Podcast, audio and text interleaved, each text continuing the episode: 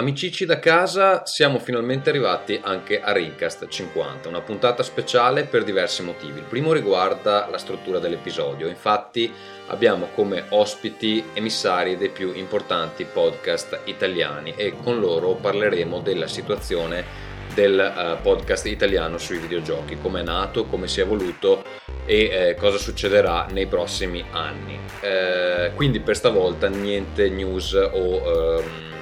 Um, relazione insomma, sui giochi che stiamo giocando, però confido che vi possa interessare per una volta scoprire qualche eh, retroscena sul eh, come lavoriamo. Per eh, comodità di discussione abbiamo diviso i due gruppi, eh, abbiamo diviso i gruppi in due e gli spezzoni sono stati eh, registrati in serate diverse. Nella puntata invece voi li sentirete uno dopo l'altro. La seconda eh, novità, diciamo, è che eh, appena prima della registrazione di questo episodio, eh, Vito Iovara mi ha avvisato della sua intenzione di prendersi una pausa da Rincast, quanto lunga non ci è dato sapere al momento. Sebbene la notizia ci spezzi il cuore, Uh, vorrei rassicurarvi che per il momento Rincast proseguirà con o senza Vito. Ulteriori dettagli vengono discussi tra l'altro in trasmissione perché poi anche gli ospiti hanno lasciato il loro commento sulla questione. Se comunque volete mandare i vostri messaggi di supporto o uh, più probabilmente di insulti a Vito potete farlo al nostro solito indirizzo rincast.parliamodivideogiochi.it. Buon ascolto!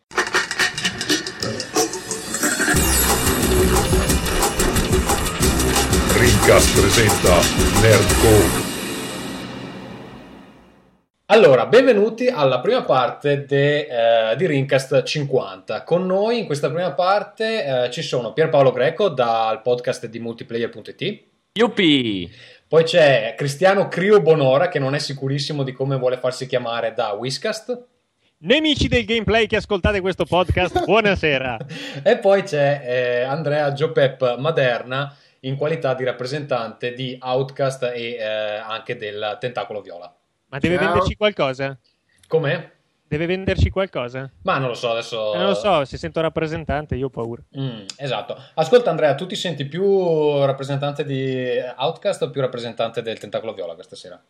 Mm, Outcast, visto che col tentacolo registri con Davide. Quindi esatto, quindi non parlerai di quel post- podcast stupido che io ho contribuito a creare, giusto? Ma parlo di quel che vuoi, sono al tuo servizio. Mamma mia, Poi, tra l'altro, che servilismo. Eh, infatti, che, che uomo meraviglioso. Scusami Tommaso, mm, ma sì. Ferruccio e Vito dove sono? Allora, eh, molto semplicemente, eh, questa notizia è già stata eh, mandata ai vari social network poco prima di iniziare la registrazione Vito mi scrive dieci minuti fa e mi fa: Guarda, ma è lo stesso se io vengo al, al podcast delle tre? Io dico: Ma come il podcast delle tre? Qual è le tre 2012? e lui fa: Sì, no, dai, vengo al, anche quello 2013. Vengo a quello e alle puntate che fate dall'estero, che sono tipo una all'anno. E quindi niente, Vito in questo momento c'è un momento di crisi esistenziale, ha deciso di perlomeno ha fatto una dichiarazione pubblica di voler abbandonare Rincast e quindi questa è la grandissima sorpresa di Rincast 50 sì, so, so, che gli amici, eh, gli amici, da casa sono molto preoccupati per la sua salute fisica dovuta alle varie diete eh, clorofiliana, Auschwitz, Crocodile Dundee che lui eh, fa su base periodica e questa sera gli è venuta questa idea geniale, poi sicuramente cambierà idea entro tre settimane, probabilmente ha bisogno di fare un po' di ferie. Comunque per il momento Rincast eh, ha perso Vito, poi mm, fra tre settimane magari, magari torna. Eh, Ma co- dicelo, dicelo, è colpa della figa? Ma il problema è che secondo me no, eh, quello è ancora più grave, che almeno dici, okay. se hai trovato, non so, una eh, esatto. svedese, dici vabbè, oh, c'ha, c'ha bisogno di esplorare un attimo questi ambienti eh, questi environments sconosciuti. E invece pare di no, probabilmente proprio il rincoglionimento non è, non è dovuto alla figa. Scusate, eh, eh, Cristiano, dopo 5 minuti, quanto ti fa già schifo questo podcast? Stavo pensando che è ricchissimo di gameplay. Sì, allora, ehm, quello che ci poniamo di, di, discutere questa sera è ehm, un po' la, la, il background relativo ai rispettivi uh, podcast e in questo senso um, l'idea di questa puntata, beh, ne parlerò già nell'introduzione a, all'episodio, comunque è quella di fare una tavola rotonda sui podcast italiani e un po' il, il punto della situazione. Quindi io direi di uh, cominciare con i nostri ospiti con la domanda più ovvia e cioè um, quando è nato il uh, rispettivo podcast e qual era l'idea iniziale um, insomma, per cui è stato, è stato deciso di eh, farlo e poi eventualmente come si è evoluto, ma quello lo, lo vediamo dopo. Direi di partire con um, il nostro amico Pierpaolo che in più occasioni si è detto molto offeso dalle nostre posizioni nei confronti di multiplayer, è vero Pierpaolo? Assolutamente, tra l'altro non mi piace mai iniziare per primo. Va bene, allora faccio iniziare per ultimo. no, sto scherzando. Dicevo, sì, sono molto offeso delle vostre posizioni perché secondo me c'è di base una co- coalizione anti-multiplayer.it. Per cui io comunque rimarrò molto in una posizione difensiva per tutto il podcast. Gazzo usa il metodo Boffo, lo sapete. Eh sì, eh, io mando in giro false notizie sulle preferenze sessuali di Pierpaolo. che tanto posso anche spiarlo su Facebook. esatto. Allora, eh, no, dai, devo rispondere veramente a questa domanda terrificante. Eh? Sì, no, allora, cioè, eh, quando è nato eh, in, in, termini eh, temporali il vostro podcast e eh, come mai il multiplayer ha deciso che gli serviva un podcast? Allora, è nato tre anni fa, più o meno, mi sembra aprile, maggio 2008, una cosa del genere. Um, perché ne aveva bisogno? Beh, a parte staccare un po' multiplayer.it dal podcast, poi non so se ne parleremo, nel senso che comunque il podcast nasce più che altro perché eh, mi capitava, me personalmente, di sentire tantissimo il podcast di PC Gamer, quello americano eh, e poi poco dopo quello di Giant Bomb, insomma mi piaceva un pochettino come erano fatti questi podcast internazionali, eh, sentivo un paio di volte, mi era capitato di sentire il tuo, eh, Ringcast, questo qui insomma, mm. e su quella base ho detto perché non metterlo in piedi una cosa così molto molto all'acqua di rose.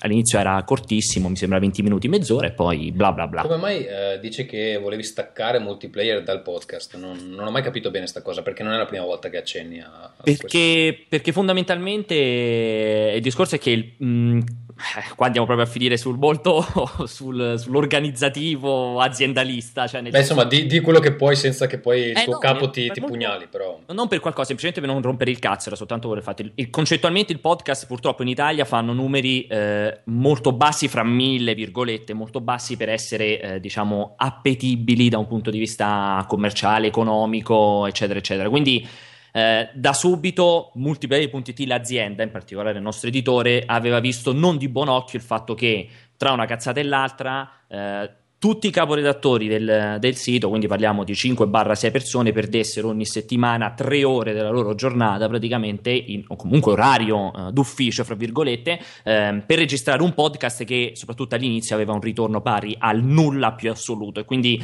eh, si infastidiva a vederci magari anche soltanto in redazione a fare del casino per due ore, quindi fosse stato per lui si sarebbe dovuto annullare subito e questo ha portato a questa cosa assurda di registrare il podcast o a notte fonda o all'alba per cercare di tirarci fuori da quando stai in redazione fisicamente. Ma quindi scusa, lo, lo registrate, almeno all'inizio lo registravate in orario non lavorativo o come? Esattamente. Esattamente, sì, fondamentalmente o la sera tipo dopo le 7, eh, dalle 19 in avanti magari rimanevamo in redazione, lo registravamo lì, oppure a notte fonda, oppure la, quello classico che è stato per un lungo periodo era la, la, sveglia tipo alle 6 e mezza per iniziare a registrare alle 7 in Madonna. modo che poi alle 9, 9 e mezza andavi di corsa in redazione. Questo perché non vedeva di buon occhio il fatto che, eh, sai, è una cosa appunto molto, per questo non volevo rompere le palle, molto mh, mm, aziendale è la parola sbagliata, perché poi sembra che stiamo lì tutti in giacca e cravatta seduti alle scrivanie, semplicemente dice se dovete stare stare qua 5 persone, 6 persone a registrare il podcast, perché non vi mettete a fare un bel video? Non fate una bella. Sì, sì, immagino che. No, ma comunque è interessante questo retroscena perché comunque eh, credo che il problema fosse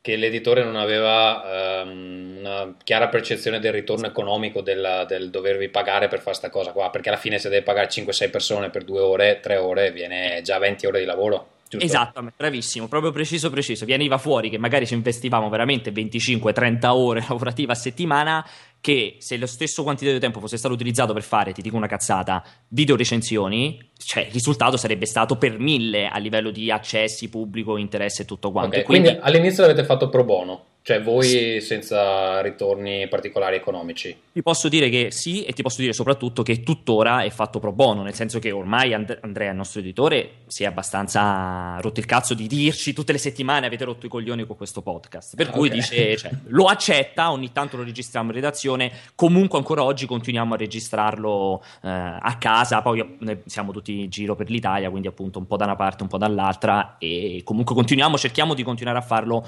fuori dall'orario redazionale in senso stretto. Va bene, poi di come si è evoluto ne, ne parliamo un esatto. po' dopo. Invece eh, andrei con um, Andrea e eh, quando è nato Outcast e perché è nato Outcast um, in un uh, panorama che comunque aveva già altri podcast all'attivo. Sì, allora è nato a settembre del 2009, subito dopo che avevo partecipato da ospite a Rincast. In realtà l'idea iniziale era di fare il podcast di Next Game. C'era un, un collaboratore, che tra l'altro adesso non collabora più, eh, Alfonso Mariella, che mi aveva spaccato l'anima, ah facciamo il podcast, una figata, facciamolo video di qua, di là, parlando anche con Fotone, si pensava di farlo, poi a un certo punto siccome volevo coinvolgere gente che è della concorrenza, perché comunque c'è, che ne so, gente di TGM, comunque di Sprea, siccome volevo essere indipendente, farlo quando abbiamo voglia, quando abbiamo tempo, eccetera, siccome comunque non è che ci avrebbero pagato per farlo, abbiamo deciso di farcelo per i fatti nostri, il podcast. Quindi E- scusa, nemmeno Next Game intravedeva ritorno d'immagine. Ma cre- credo che sia visto in maniera non troppo diversa da quella descritta da Pierpaolo. Eh, in realtà, essendo- non essendo noi gente che lavora lì in ufficio e quindi non c'è l'ottica del state sprecando tempo, perché di fatto non siamo controllati, secondo me lì la mentalità era più: no, vabbè, se volete farlo, fatelo. Ma, eh, cioè, Ma è non che- vediamo una lira. Esatto, non è una cosa che è prevista dal contratto, mettiamola così, ma giustamente cioè non è che c'è della polemica, semplicemente non fa parte degli accordi e, e per di più nel senso, vabbè, io lavoro normalmente per Next Game, per cui può anche aver senso che una parte del mio tempo lo uso per quello, ma non avrei avuto soldi per pagare gli, esterni, non avrei potuto far partecipare appunto gente che è della concorrenza, insomma tutta una serie di motivi per cui ho detto, allora facciamocelo noi, così mi sento anche un po' meno stronzo a montarlo fino alle 3 di notte. Ehm, No, e e l'idea, l'idea iniziale, come, cioè la struttura del podcast, come l'avete decisa? Te l'ha detto, Eh. copiare Rincast. tu aspetta che poi... In, real- in realtà io Rincas non lo ascoltavo, l'ho ascoltato credo due o tre volte prima. Ma io infatti di- non ho mai capito, ma perché sei voluto venire come ospite? Che sei sempre lì a insultarci e poi sei venuto volire- venire come ospite. Ma che cazzo vuoi? E lì grandi salamelecchi. Ma che ne so, io è, è capitato che ho- forse ho ascoltato, non mi ricordo neanche più, l'avevate chiesto in una puntata di di avere degli ospiti. Eh, no, forse l'avevamo scritto da qualche parte. Che... Oh vabbè, comunque io qual- qualche gente- puntata l'ave- l'avevo ascoltata per carità, ho detto vabbè oh, se mi volete io vengo, sei tu che mi hai invitato poi, cioè cosa vuoi da me? No, perché abbiamo, abbiamo chiesto alla gente di mandarci delle email dove dovevano convincerci di- ad invitarli. E abbiamo preso quelle che ci sembrava più divertenti. Eh, Ah. E fra, fra queste c'era anche la tua. Vabbè dai, io fa- facevo... Però io non, non sapevo assolutamente che tu fossi un uh, collaboratore di Next Game. Ah, Evidentemente certo. le, le tue- Avevo anche scritto nell'email, magari vi fa comodo che sono stato a- alla Gamescom. Allora adesso non è che devi dire tutto eh, in questa trasmissione. Va bene. E boh, la struttura è quella perché non c'ho fantasia. Poi vabbè, ci siamo inventati delle cose andando avanti. Però inizialmente, cioè, il primo che abbiamo fatto si sentiva una merda ed era copiato da tutti gli altri podcast di videogiochi che c'erano in giro all'epoca. Ok, perché quindi, poi, dopo quindi- poi sono arrivati quelli fatti un po' diversamente, come quello di Cristiano e via dicendo. Va bene, allora parliamo invece di quello di Cristiano. Eh, Crio, tu um, in polemica con tutti gli altri podcast hai voluto fare una cosa un po' diversa. sì. Allora sì, ti devo dire la ragione istituzionale o la ragione occasionale per cui è nato questo podcast. Ma dimmele tutte e due, non lo so. Vabbè, la ragione istituzionale è abbastanza evidente. Mi sembrava che non si parlasse poi tanto di videogiochi nei podcast di videogiochi eh, che insomma già giravano e ho avuto questa idea che è incredibile, cioè bisogna essere veramente delle persone che studiano anni e anni. Ho detto facciamo un podcast di videogiochi, come lo faccio? Come lo faccio? Che parla di videogiochi. Incredibile, questa cosa ha avuto un successo perché in effetti è un'ideona che non è che ci può arrivare uno qualsiasi. Invece la ragione episodica quale è stata? Voi sapete che il, col, col co-conduttore, mio adorato collaboratore in Whiskast, è Whisky al secolo Paolo Savio. Ora, questo orsetto rosa, come io amo soprannominarlo nel corso delle trasmissioni, eh, è effettivamente stato da parte mia oggetto di eh, nomignoli presi in giro per tanti anni nel TFP Forum, dove insomma ci siamo anche conosciuti e innamorati. Eh, e mi faceva molto ridere questa cosa di creare un'immagine, era anche piccolina, che poi è diventata la copertina del primo episodio di Whiskast, in cui si, insomma, si copiava quelle che sono le confezioni di- del Whiskast, cioè del cibo eh, per cani. E a me faceva molto Non è ridere per l'idea di. gatti? No, Per eh. gatti. Sì, scusa per gatti, perdon. Vedi che siete tutti Che sappiamo, sappiamo di più noi. Eh, vai. Esatto. No, mi faceva molto ridere il fatto che ci fosse questa immagine con la scatola del cibo per cani con sopra scritto con il 50% di whisky. Questa cosa mi faceva talmente ridere che ho detto devo assolutamente creare questa immagine. Poi una volta che ho creato l'immagine e mi faceva effettivamente molto ridere, ho detto vabbè, già che ci siamo facciamo anche il podcast. Ok, E però scusa, questo. tu con il- la scelta del nome ti sei posto in una situazione in cui se nel momento in cui Paolo magari c'ha altro da fare e non può più farlo, eh, devi cambiare nome al podcast o no? Ma insomma, eh, alla fine sai che quando cambiano gli attori di un film, di una saga, poi il titolo della saga non è che cambia per quello. Ehm, io sono assolutamente contento adesso di lavorare con Whisky e di avere un podcast che si chiama Whiskast. Eh, perché già quello. Anche vedere- perché Cruisecast faceva proprio cagare. Faceva veramente schifo, faceva veramente schifo. Anzi, all'inizio aveva qualche riserva whisky che diceva ho un po' di imbarazzo ad avere un podcast che si chiama con il mio nome, ma l'abbiamo superata brillantemente. Va bene, ma ascolta, tu l'idea di base era quella di parlare di gameplay ed in effetti eh, è un podcast che, che esamina eh, pochi giochi però molto approfonditamente. Comunque non avete rinunciato del tutto alle cazzate, per esempio c'è un, di solito c'è un'introduzione eh, recitata, diciamo c'è anche una, una chiusura a volte eh, recitata, perché hai deciso di mantenere comunque un certo tasso di eh, minchiate? Sì, la ragione è essenzialmente questa.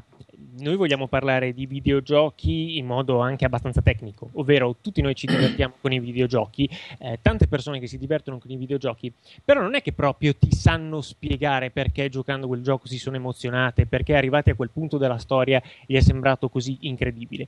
A noi piace anche l'idea che i nostri ascoltatori ascoltino il gioco e in qualche modo si rendano ragione del perché li ha divertiti così tanto. E per parlare di queste cose occorre anche essere un po' tecnici.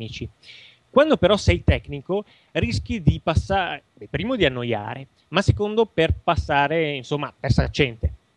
E secondo me questa cosa va molto alleggerita. Oltretutto parliamo di giochi, una delle cose più divertenti del mondo, e il minimo mi sembra che sia farlo con il sorriso sulla bocca.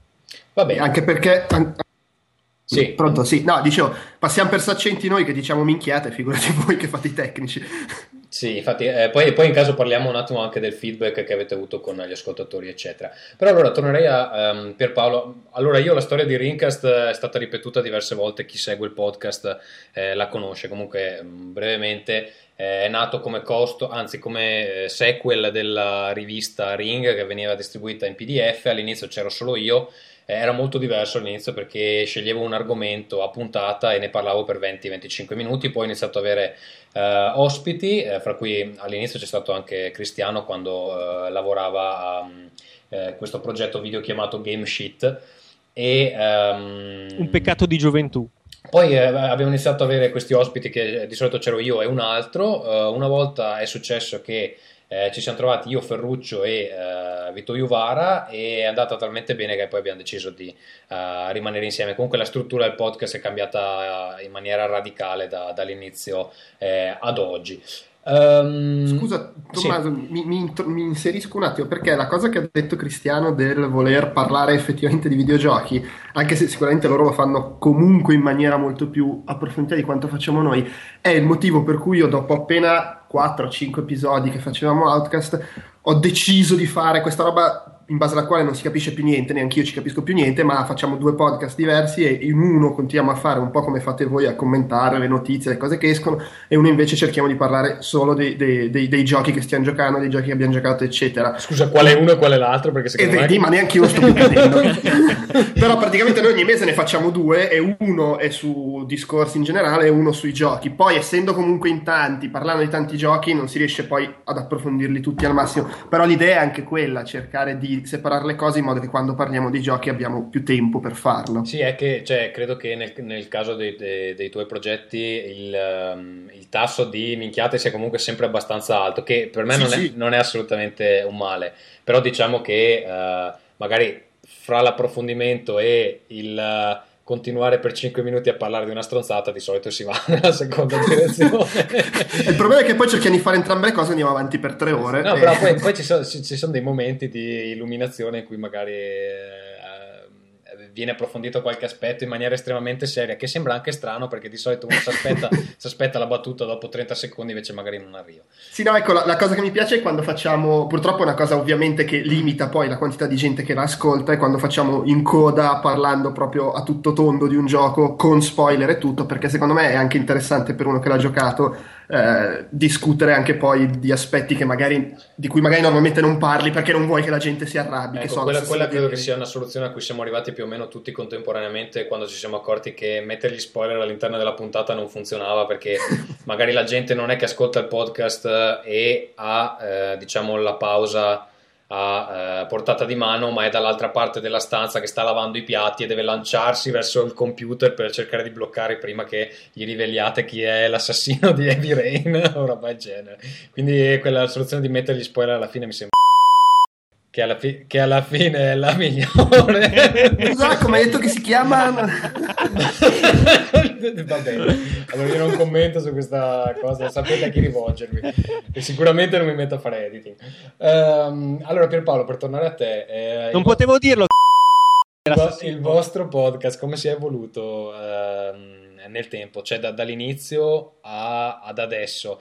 Um, io, cioè, da ascoltatore, credo di aver ascoltato quasi tutto, forse non proprio le primissime puntate, però comunque la struttura è sempre rimasta un po' quella e nel tempo.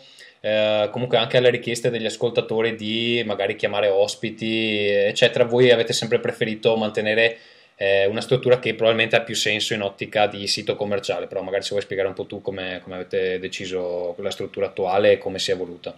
Allora, vabbè, la struttura attuale, è, come dicevo, legato anche al fatto del, della creazione del podcast. Comunque, cioè, non dico cazzare dicendo che fondamentalmente nasce come una fotocopia di quello che era PC Gamer a suo tempo. Quindi, fondamentalmente, con un po' di commento, la parte di, di playlist eh, di cosa stiamo giocando, la parte appunto di pubblicità, fra virgolette, della produzione del sito e la parte di posta. Eh, non si è mai evoluto, fondamentalmente, perché a parte una questione di lunghezze, di spazi più o meno condivisi, il fatto che comunque nel tempo abbiamo aumentato la parte di playlist list perché eh, appunto ce lo chiedevano anche i nostri lettori di parlare di più dell'esperienza di gioco e così via. Eh, non ci sono mai stati cambiamenti per tutta una serie di motivazioni. Prima di tutto, ovviamente, la pigrizia, perché comunque ripensarlo, riprogettarlo, cioè o fai una cosa veramente fatta bene o non ha senso. E complice la cadenza settimanale che comunque abbiamo, eh, cerchiamo di avere, che comunque cerchiamo di avere, il, um, cioè anche tirare dentro ogni tanto una novità, vuoi una volta infiliamo uno, un ospite così dal nulla, piuttosto che una volta molti, moltissimi lettori, ascoltatori ci chiedono magari di far parlare, di far più rotazione, invece di far parlare sempre soltanto noi, far parlare il redattore X piuttosto che eh, l'altro che sta in redazione e così via si scontrava troppo secondo me con il fatto che veniva quasi fuori una tantum, nel senso tu ti senti magari cinque puntate sempre uguali, poi alla sesta così, pam, ti viene in mezzo l'ospite, come lo collochi? Elimini una parte di una rubrica, fai una puntata solamente speciale con lui e così via, quindi non mi piaceva troppo, eh, cioè a me piace alterare la struttura quando poi riesci a mantenere un certo tipo di eh, cadenza. Sì, immagino che appunto la cosa del fatto che voi siete settimanali un po' esatto. complica la questione. Perché... Mm Già se facciamo una cosa mensile, probabilmente già si riuscirà a fare una cosa più organica, riesce anche a fare un certo tipo di preparativo. Noi comunque sembra una cazzata, ma il settimanale ti spezza completamente le gambe. Alla fine ci ritroviamo veramente a un'ora prima di iniziare a scegliere le notizie, se magari non siamo riusciti un'altra settimana, capire chi è che c'è, chi è che non c'è e mettersi a registrare al volo un preparativo come prepararsi per degli ospiti e così via non sarebbe stato il massimo. E di nuovo, modificare la struttura in corsa, a meno che non ci veniva fuori una super idea, eh, mi sembrava una grande cazzata. Comunque, alla fine ha funzionato per quanto è rigido, statico, eh, ormai anche un po' antico rispetto a quando è uscito. Eh, non, non, non, ho mai sentito effettivamente l'esigenza di andare a modificare. Probabilmente continuerò a lavorare, cioè ci sono un po' di cose che vorremmo modificare, ma rimarrà valida comunque per noi che la parte fondamentale che la, cioè col fatto che siamo settimanali commentare la notizia il più possibile fresca e poi tutto il resto viene dopo. Anche la parte degli articoli della settimana che sembra veramente proprio il, la, la marchetta insomma la parte più pubblicitaria anche quando per un periodo l'ho cercato un po' di ridurre o eliminarla, tantissimi mi continuavano a scrivere, però mi faceva comodo perché io il sito lo vedo, lo vedo, una volta a settimana e mi fa comodo sapere qual è il pezzo grosso che posso aspettare, quindi alla fine l'ho rimesso in quel modo. Sì, ma ascolta una cosa, poi prima di passare ad Andrea, ma eh, ormai siete all'episodio 120 e qualcosa, no? 5 mi sembra, ecco. o 25 o 26. E, cioè, ormai insomma è una, una realtà abbastanza um, riconosciuta. Um, Ancora per il sito c'è anche il fatto di pubblicizzare i pezzi in arrivo o insomma anche l'autorità del sito, diciamo, con voi eh, caporedattori che ogni settimana parlate le cose. Eh, il podcast non viene visto dall'editore come un valore? Commer- Cioè, commerci- qua- commercialmente, eh, dico. Poi... Commercialmente no, perché comunque, eh, comunque anche è sbagliato dire perché a livello numerico alla fine ci sarebbero i numeri, cioè la fidelizzazione che è fortissima e tutto quanto, però a livello commerciale quando vai, cioè, se lo vuoi incanalare all'interno di multiplayer.it, quindi nella struttura pubblicitaria, fra virgolette di vendita, di nuovo io non voglio rompere il cazzo a chi ascolta, eh, sia ben chiaro, No, no, ma, cioè, l'idea di questa puntata è proprio parlare di questi aspetti. Comunque, come concetto, cioè inf- infilare all'interno di una realtà che fa ben altri numeri, infilandoci il podcast che fa numeri che sono infinitesimali, pur con un'utenza ben differente, è difficile perché comunque come lo fai a capire a, eh, o all'industria, insomma, o alla società di settore, all'azienda di settore piuttosto che extra settore, come fai a fargli capire che comunque anche quelle migliaia di persone che ti ascoltano con il podcast so, potrebbero essere interessate? Cioè, non è così semplice fare questo No, tipo ma di infatti pubblicità. credo che cioè, così a occhio, eh, da, da esterno, mi sembra una cosa più indiretta, nel senso che uno ascolta il podcast, si affeziona a voi ed è più portato a venire su multiplayer do- Esatto. dove vede altre cose. La Perdonate se mi intrometto, perché in realtà eh, già dall'inizio mi sarebbe piaciuto che la discussione vertesse proprio su questo punto. Nel senso, secondo me gli editori rischiano di commettere a proposito dei podcast degli errori di valutazione, perché effettivamente, come dice eh, Pierpaolo, è difficile per eh, chi eh, mette una pubblicità o comunque eh, razionalizzare, far capire con un podcast eh, allo stesso modo con le page view che fai, no? si capisce subito quanto conviene a eh, un investitore mettere la pubblicità nel tal sito. Con il podcast è molto più complicato. Tuttavia, ehm, io credo che in futuro, soprattutto online, dove siamo così sommersi di articoli e a dir la verità neanche di qualità così sopraffina, eh, magari sì, si continueranno a fare tante pagine online, ma semplicemente viene aperta la pagina senza che sulla pagina finisca chissà che attenzione. Mentre con il podcast, che costa molta meno fatica rispetto a leggere una pagina, rispetto eh, soprattutto anche al computer, che è ancora più faticoso, ehm, secondo me ci sono possibilità per questo tipo di medium in futuro e a quel punto inserire una pubblicità in una cosa che tu ascolti, quindi non puoi neanche skipparla, ma non è neanche così faticosa da sopportare. È interessante. Sì, però io ad esempio sentivo una volta Giant Bomb che è, che- che è il più grosso americano, credo abbiano centinaia di migliaia di download e loro dicevano che non possono mettere le pubblicità nel podcast perché non c'è un modo per misurare quanta gente Bravissimo. effettivamente È quello che stiamo dicendo. sì. infatti. le ascolta. E credo che a un certo punto avessero anche deciso di mettere il podcast come servizio premium, ma l'hanno ritirato subito perché non, Esatto. eh, c'è avuto una sollevazione popolare. E quindi Ah. là alla fine l'unica cosa che puoi fare è usare il podcast come veicolo di fidelizzazione per poi far arrivare i, i- clienti, insomma gli utenti sul tuo sito. Credo che Eh, sia- però non, non è che non esistano podcast con la pubblicità. Eh, però guarda, non lo so, se Gi- Giant Bomb appunto fa eh, centinaia di migliaia No, di no, download ok, e non ce eh, l'ha. Quindi... magari uscendo da- dal, dal- dal discorso stanno. dei videogiochi, io ad Oh. esempio ascolto i podcast di ESPN, ne parlavo tra l'altro con Pierpaolo una volta Sì, che sì, ci siamo sì, sì, visti, Eh, il podcast dell'NBA di ESPN, che è una roba che esce ogni due giorni e dura tipo mezz'ora. Sì, ma il target è diverso, Andrea. No, è chiaro, però a un certo punto hanno cominciato ad avere inserzioni pubblicitarie. Certo, loro fanno- hanno fatto un milione di download nel periodo de- delle, delle finali NBA ed è comunque un podcast sportivo, ascoltato in tutto il mondo, per carità. Però è una roba che teo- teoricamente, una volta che raggiungi dei margini che per noi ovviamente non sono minimamente possibili da prendere in considerazione, a parte forse per Cristiano, non lo so. Ehm, Stavo eh, per dirlo, però non volevo umiliarvi. però una cosa interessante in un altro podcast del- de- di ESPN che ascoltavo un po' di tempo fa è il fatto che ne parlavano come di uno strumento in generale, i podcast che in un certo senso in America sta un po' sostituendo la radio perché Vabbè, per chiaro. molta gente perché è molto più specifico, ascolti esattamente quello che vuoi ascoltare, in più ascolti gente che parla e non gente che dice ciao, puoi sentirci parlare di videogiochi. E Sì, sotto sì. questo punto di vista è, è anche interessante. Ma poi puoi credo- scegliere anche molto più selettivamente chi vuoi ascoltare. Esattamente, Cioè, se ascolti esattamente. Rinca, sai che ascolti me, ascolti Ferruccio, ormai non ascolti più Vito, ascolti probabilmente Michele o qualcun altro. E invece quando ascolti la radio ti becchi un po' lo speaker, o- sai l'orario preciso in cui parla quello che ti interessa, se no è difficile insomma. Tra, tra- tra l'altro, aggiungo proprio in corsa tu- per concludere che eh, tu prima dicevi che magari il podcast serve poi per fidelizzare l'utente, perché così poi alla fine chi, chi ti ascolta prende familiarità e viene a vedere il sito. Eh, ti rispondo fino a un certo punto, nel senso che comunque per noi il podcast è nato e ha continuato ad essere eh, valvola di sfogo per il fatto che avevamo voglia di parlare abbastanza sopra le righe rispetto all'inchiodamento del, del sito, anche perché fare editoriali scritti ci rompe le palle e poter chiacchierare liberamente di questa notizia, di quell'altro, di quello che sto giocando senza doverlo infilare necessariamente in un articolo ci faceva comodo e parlandone, ovviamente parlarne era molto più veloce, molto più semplice, molto più rapido, quindi andava oltre il fatto di dire ehm, facciamo il podcast così magari la gente ascoltandolo viene a vedere il sito. Non c'è proprio mai stata questa, questa formula, diciamo questa... Posso dire che io non ci credo minimamente a questa Eh, cosa, oh, che dal potrai podcast non arrivi al sito. No, no, Eh, esatto, eh, sì, con sì, te. Zero, non c'è, non c'è assolutamente questo, questo. Anzi, molti appunto ci dicono: Pensate, non conosco multiplayer, non lo leggo mai. Mi fa comodo, come dicevo prima, sapere che magari fate l'articolo perché se becco l'articolo e mi interessa, magari lo vengo a vedere, altrimenti il sito non me ne frega un cazzo, mi fa anche cagare. E poi l'altra cosa stupidissima, veramente concludo, per il discorso della pubblicità, eh, abbiamo avuto tantissime, cioè posso dire che abbiamo avuto tantissime offerte, nel senso di dire, sai, già c'è la campagna pubblicitaria sul sito.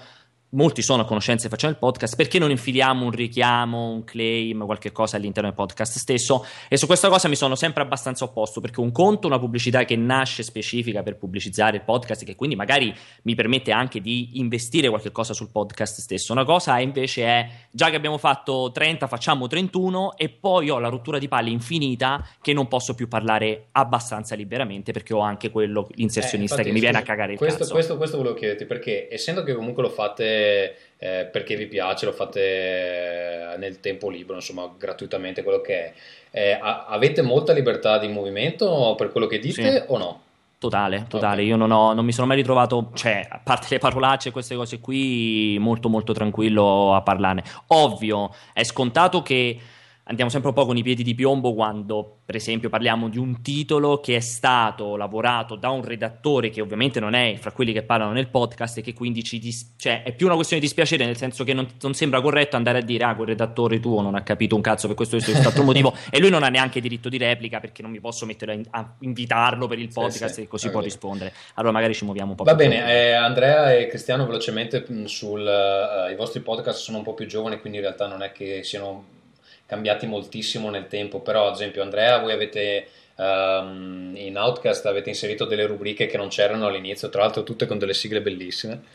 sì, esatto, io quasi creo le rubriche solo per poter avere altre sigle da infilare. Sì, perché tu hai dei musicisti nel gruppo, quindi è abbastanza facile. Esattamente, ho Sono tre, ben- invidiosissimo io, di questa cosa sono invidiosissimo. E mi- guarda, se vuoi te ne presto uno. Volentieri. Sì. Ci avrei Ne ho visto tre- forza, forza whisky gregoriano da registrare. Giu- giusto l'altro giorno uno dei tre mi ha scritto nella nostra mailing list eh, Carbonara ho già pronta una nuova sigla ok va bene inventiamo una rubrica però Però sì avesse pronto il forza whisky. sì comunque sì cioè, cioè, a parte appunto questo fatto che dicevo prima che a un certo punto ho deciso di fare 18.000 podcast diversi così non si capisce più nulla quella è stata evoluzione e magari quando c'è l'idea un po' strana tipo quando l'anno scorso Luigi ha fatto questa specie di racconto ok è un nuovo podcast poi ne abbiamo Oh, grande. Luigi Marrone. La sua, la sua disanim- disamina di Super Mario è, è veramente da, da- da, eh, premio Nobel. Comunque, vabbè. Tra l'altro la sigla delle seghe mentali è una delle mie preferite. Sì, infatti, è sicuramente la più bella di, di quelle che avete. E non so se gli altri l'hanno, l'hanno mai sentita, comunque è eccezionale. Va bene, invece, tu, um, Crew, dall'inizio, eh, adesso che- a che episodio siete? Eh, otto? Dobbiamo no? fare il decimo, in realtà c'è stato un episodio zero, insomma ne abbiamo fatti dieci. Dai. Ok. Ehm, avete fatto delle modifiche particolari alla, alla struttura? Mi pare di no, ma... No, eh, tendenzialmente cerchiamo di aggiustare di... la struttura, vabbè, è quella, si parla di giochi, non, non è che c'è tanto altro da aggiungere perché abbiamo diverse rubriche, ma alla fine è semplicemente un pretesto per inserire in modo organico nella trasmissione magari un gioco che è uscito due anni fa invece che l'altro ieri. Ah sì, perché c'è quel uh, ritorno al futuro, come si chiama? Non è così. no, ma- Backtracking al futuro. Ma tra l'altro la, la voce la fa Cego. La voce, no, no, no, no, è, tutto, è assolutamente tutto autoprodotto. Tutte le vocine che sentite Ah, ok, sono sono mie di whisky e al massimo della voce di, della moglie Ok, di whisky. Ero sicurissimo fosse un'altra persona, invece no.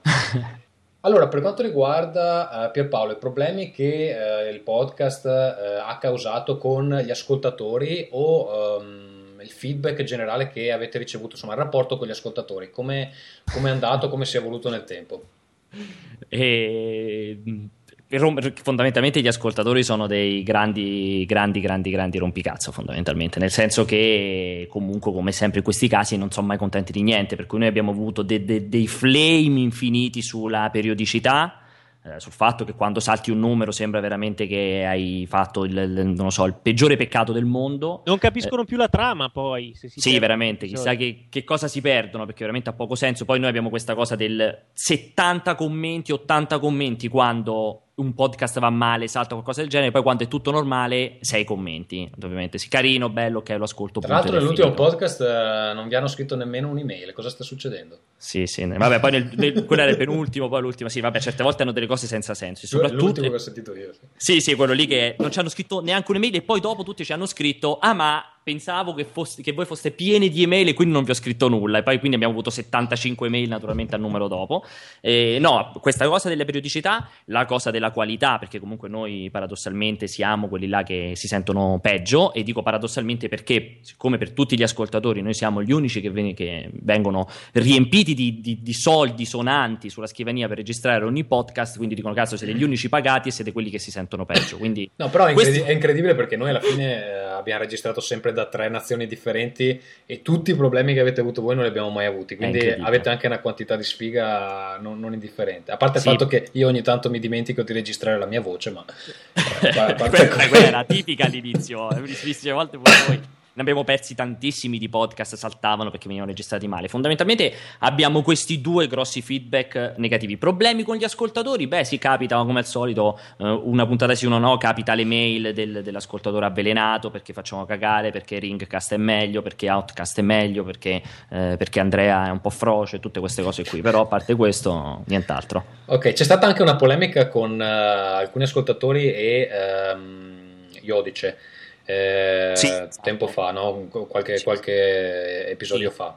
Abbiamo screzi pers- diciamo personali, nel senso ci sono alcune figure tipo fra, tra tutti Antonio che comunque generano molto molto diverbio, insomma molto molto fastidio e quindi spesso capitano degli attacchi proprio personali con, con anche grande violenza. Nei... Sì, ce n'è stato uno abbastanza sgradevole, tipo che gli chiedevano anche delle sue relazioni personali, cioè è un po', un, po pesante insomma. Sì, sì, sì, Vanno molto sul personale. Spesso. Va bene, e Andrea voi che rapporto avete avuto con gli ascoltatori finora? Ma piuttosto gradevole, devo dire. Ci trattano. Quelli che si degnano di commentare in genere ci fanno complimenti o ci chiedono cose, poi sono tutti innamorati di Luigi.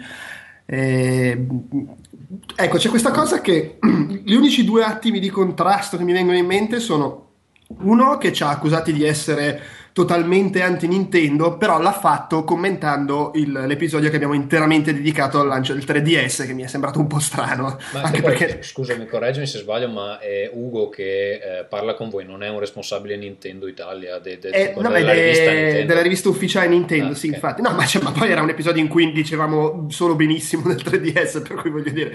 E, e, e no, poi proprio qualche giorno fa, finalmente siamo riusciti a fare incazzare un ascoltatore trattandolo male, perché in genere genere noi li trattiamo malissimo, li insultiamo e tutti, ah, grandi, che figata! E li abbiamo abituati bene noi, penso. Eh, può essere quello. Invece questo, che si era lamentato perché non l'avevamo citato nel precedente episodio, in questo l'abbiamo citato insultandolo in una maniera tutto sommato moderata e ci ha commentato su Facebook, andate a cagare, devo dire è stato moderato anche lui. ok, voi eh, avete la posta, però mi pare che non, non, non arrivino proprio delle quantità inumane di email.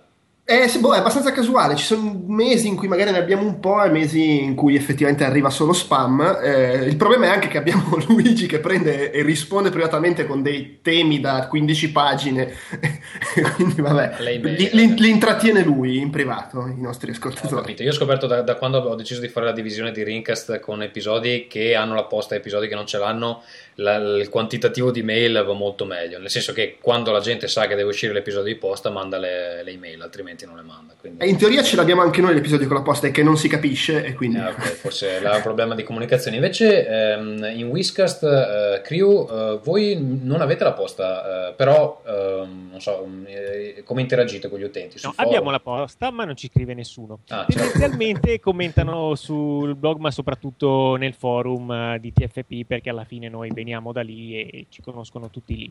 Ehm, no, chi commenta mm, pare che ci voglia molto bene e noi siamo molto contenti. Oggi eh, non mi ricordo dove, se nel forum o sul blog, c'era chi ci definiva la super console dei podcast e questa è una cosa che a me non può che fare molto piacere.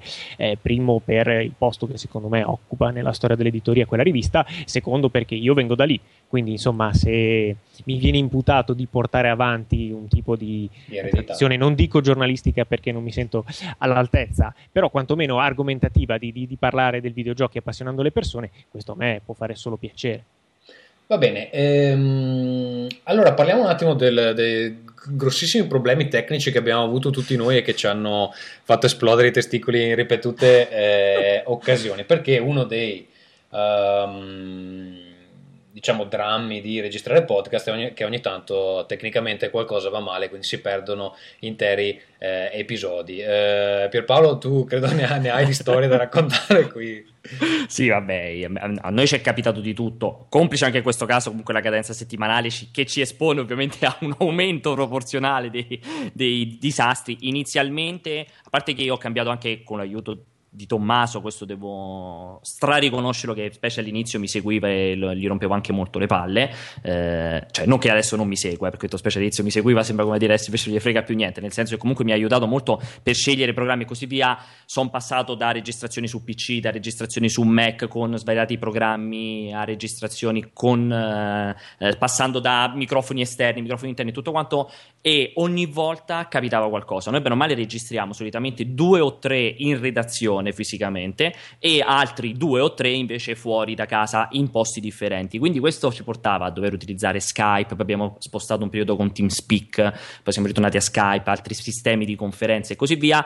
E secondo me la combinazione di alcune persone fisicamente presenti di fianco e altre persone invece lontane portava. Ti scordi un microfono aperto, ah, o meglio chiuso, ti salta una registrazione che facevano gli altri da casa perché c'è stato un periodo che gli altri registravano da casa propria e poi mandavano il file e magari non si sentiva bene oppure veniva totalmente tagliato e quindi ci succedeva magari per colpa di una singola persona saltava il numero intero. E siamo stati veramente afflitti da questa cosa per un periodo lunghissimo. Io devo dire che dal punto di vista tecnico, pur rimanendo una qualità bassa in generale della registrazione, perché comunque mi ci sbatto poco, perché c'è questo divario che si percepisce tanto fra chi sta fisicamente in redazione e chi sta fuori, abbiamo fortunatamente ormai eliminato, migrato all'infinito qualsiasi problema di, di queste cose estemporanee, bene o male passando adesso cioè magari qualcuno può essere anche interessato, passo tutto appunto da TeamSpeak, ma registro tutto in soluzione unica con GarageBand.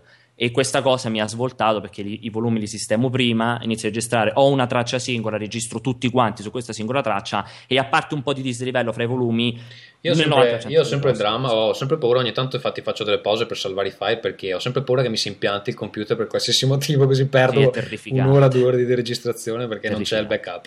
Invece eh, Cristiano, tu ehm, in Whiskast a un certo punto, non in tutti gli episodi, però avevi messo anche dei... ehm, tipo una parte con gli svarioni. Ehm, a me è sempre sembrato che eh, Whiskast fosse eh, sarà anche perché comunque siete abbastanza bravi, non vi impappinate molto a parlare, ma ehm, cioè che ci fosse una traccia abbastanza precisa in, in quello da dire. È così eh, oppure andate molto a spanne e semplicemente vi viene naturale? È cambiato molto nel corso del tempo, devo dire. Questa è la cosa che è cambiata di più in assoluto ed è cambiata tantissimo. Innanzitutto, a proposito di problemi tecnici, ciò che non sa quasi nessuno è che il primissimo episodio di Whiskast, cioè quello che doveva essere il numero zero, eh, è andato completamente perduto. Ok, È andato complet- meraviglioso. Attenzione, ci stanno si è- intercettando. Esatto. Benissimo. Eh, è andato completamente perduto ed era venuto benissimo. Eh, proprio non ci eravamo impappinati neanche una volta, non avrebbe richiesto nessun editing. eh, meraviglioso. Andato completamente perduto, abbiamo dovuto riregistrarlo da capo ed è venuto male perché doppioni non vengono mai bene. Abbiamo cercato poi di metterlo un po' a posto in post-produzione. Aiuto, cosa sta succedendo? Eh, no, dice Pierpaolo è preoccupato del mio microfono, ma mi, mi Ok. senti o no? No, no, Sì, sì, sì. Ok, tutto no, va bene. tutto bene. Fatto sta che di fatto il, il, primissimo episodio di Whiskast che il pubblico ha sentito faceva un po' schifo e tante persone che sono rimaste un po' appunto disgustate dal primo episodio pilota poi non l'hanno più sentito fino al quinto, sesto, settimo in cui tante persone dicevano che era bello e allora magari li abbiamo recuperati. Eh, però per via di questo inconveniente tecnico, insomma all'inizio ci è costato tanto. Per quanto riguarda invece la domanda che mi hai fatto, l'idea iniziale era di avere delle tracce in modo molto banale successivamente vuoi per zelo, eh, vuoi per non so cosa, tipo nella seconda, nella terza puntata, magari ci eravamo preparati un po' troppo e quindi si tendeva a seguire anche magari degli appunti su carta in un modo che rendeva l'ascolto meno gradevole, meno improvvisato, sembrava appunto una lezione nel senso proprio eh, filologico del termine in cui uno legge e il pubblico ascolta, insomma non funzionava tanto bene. Ultimamente vuoi che ormai abbiamo preso un buon ritmo e così siamo sì, anche perché all'inizio insomma, uno deve imparare a conoscere anche l'altro interlocutore che magari insomma parlare di persone è diverso da parlare davanti al computer. Esatto, secondo me più che altro bisogna imparare a intervenire eh, quando l'altro è scarico, perché magari ti viene in mente una cosa intelligente da dire e blocchi l'altro proprio mentre sta viaggiando di gran carriera, mentre se ti abitui ad aspettare il momento in cui lui ha finito la frase o è un po' in difficoltà, poi tutto funziona molto meglio.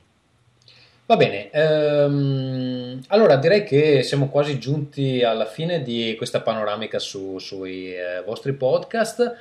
Uh, scenari futuri, amicizie, inimicizie e se fra cinque anni saremo uh, ancora qui. Um, allora, io devo dire che uh, nel tempo c'è stato qualche screzio fra i vari podcast, ma così insomma abbastanza l'acqua di rose. Um, c'è stata una volta una polemica fra noi e multiplayer per una cosa che è successa eh, in una diretta, perché vabbè, in realtà qui era un po' colpa dei, degli ascoltatori, perché fanno le domande a noi relative a multiplayer o a multiplayer relative a noi, che non è, cioè, prima di tutto non è molto corretto, poi gli ascoltatori danno per scontato che tutti quanti eh, seguono con attenzione il, le trasmissioni degli altri quando in realtà poi magari sono per mancanza di tempo o altro non è così. E lì c'era stato un po' adesso non mi ricordo nemmeno bene per cos'era era forse per una cosa di mm. baionetta. Sì eh, era per una, un gioco comunque per una valutazione su un titolo. Sì insomma è, è successo che abbiamo dovuto fare sto eh, sto commento sulla valutazione degli altri, insomma c'è stata un po' di eh, tensione, però insomma mi pare che si sia anche sì. risolta abbastanza eh, bene. Invece fra Rincast e Outcast c'è un odio profondo. Vabbè, ma siete tipo Red e Toby, diciamoci la verità. Esatto, quindi ma secondo me perché entrambi, entrambi finite per casta. sì, deve essere, deve essere quello. E, ehm, che però, com'è che è iniziato questo odio fra di noi, Andrea? Non ne ho la minima idea. È stato semplicemente nel tentativo. No, ma ci, ci deve essere stato un, un, episodio scatenante, ma francamente non me lo ricordo. Non ce lo ricordiamo nemmeno. Vabbè, è un odio atavico proprio esatto, radicato. Sì, sì. Eh, sì, sì.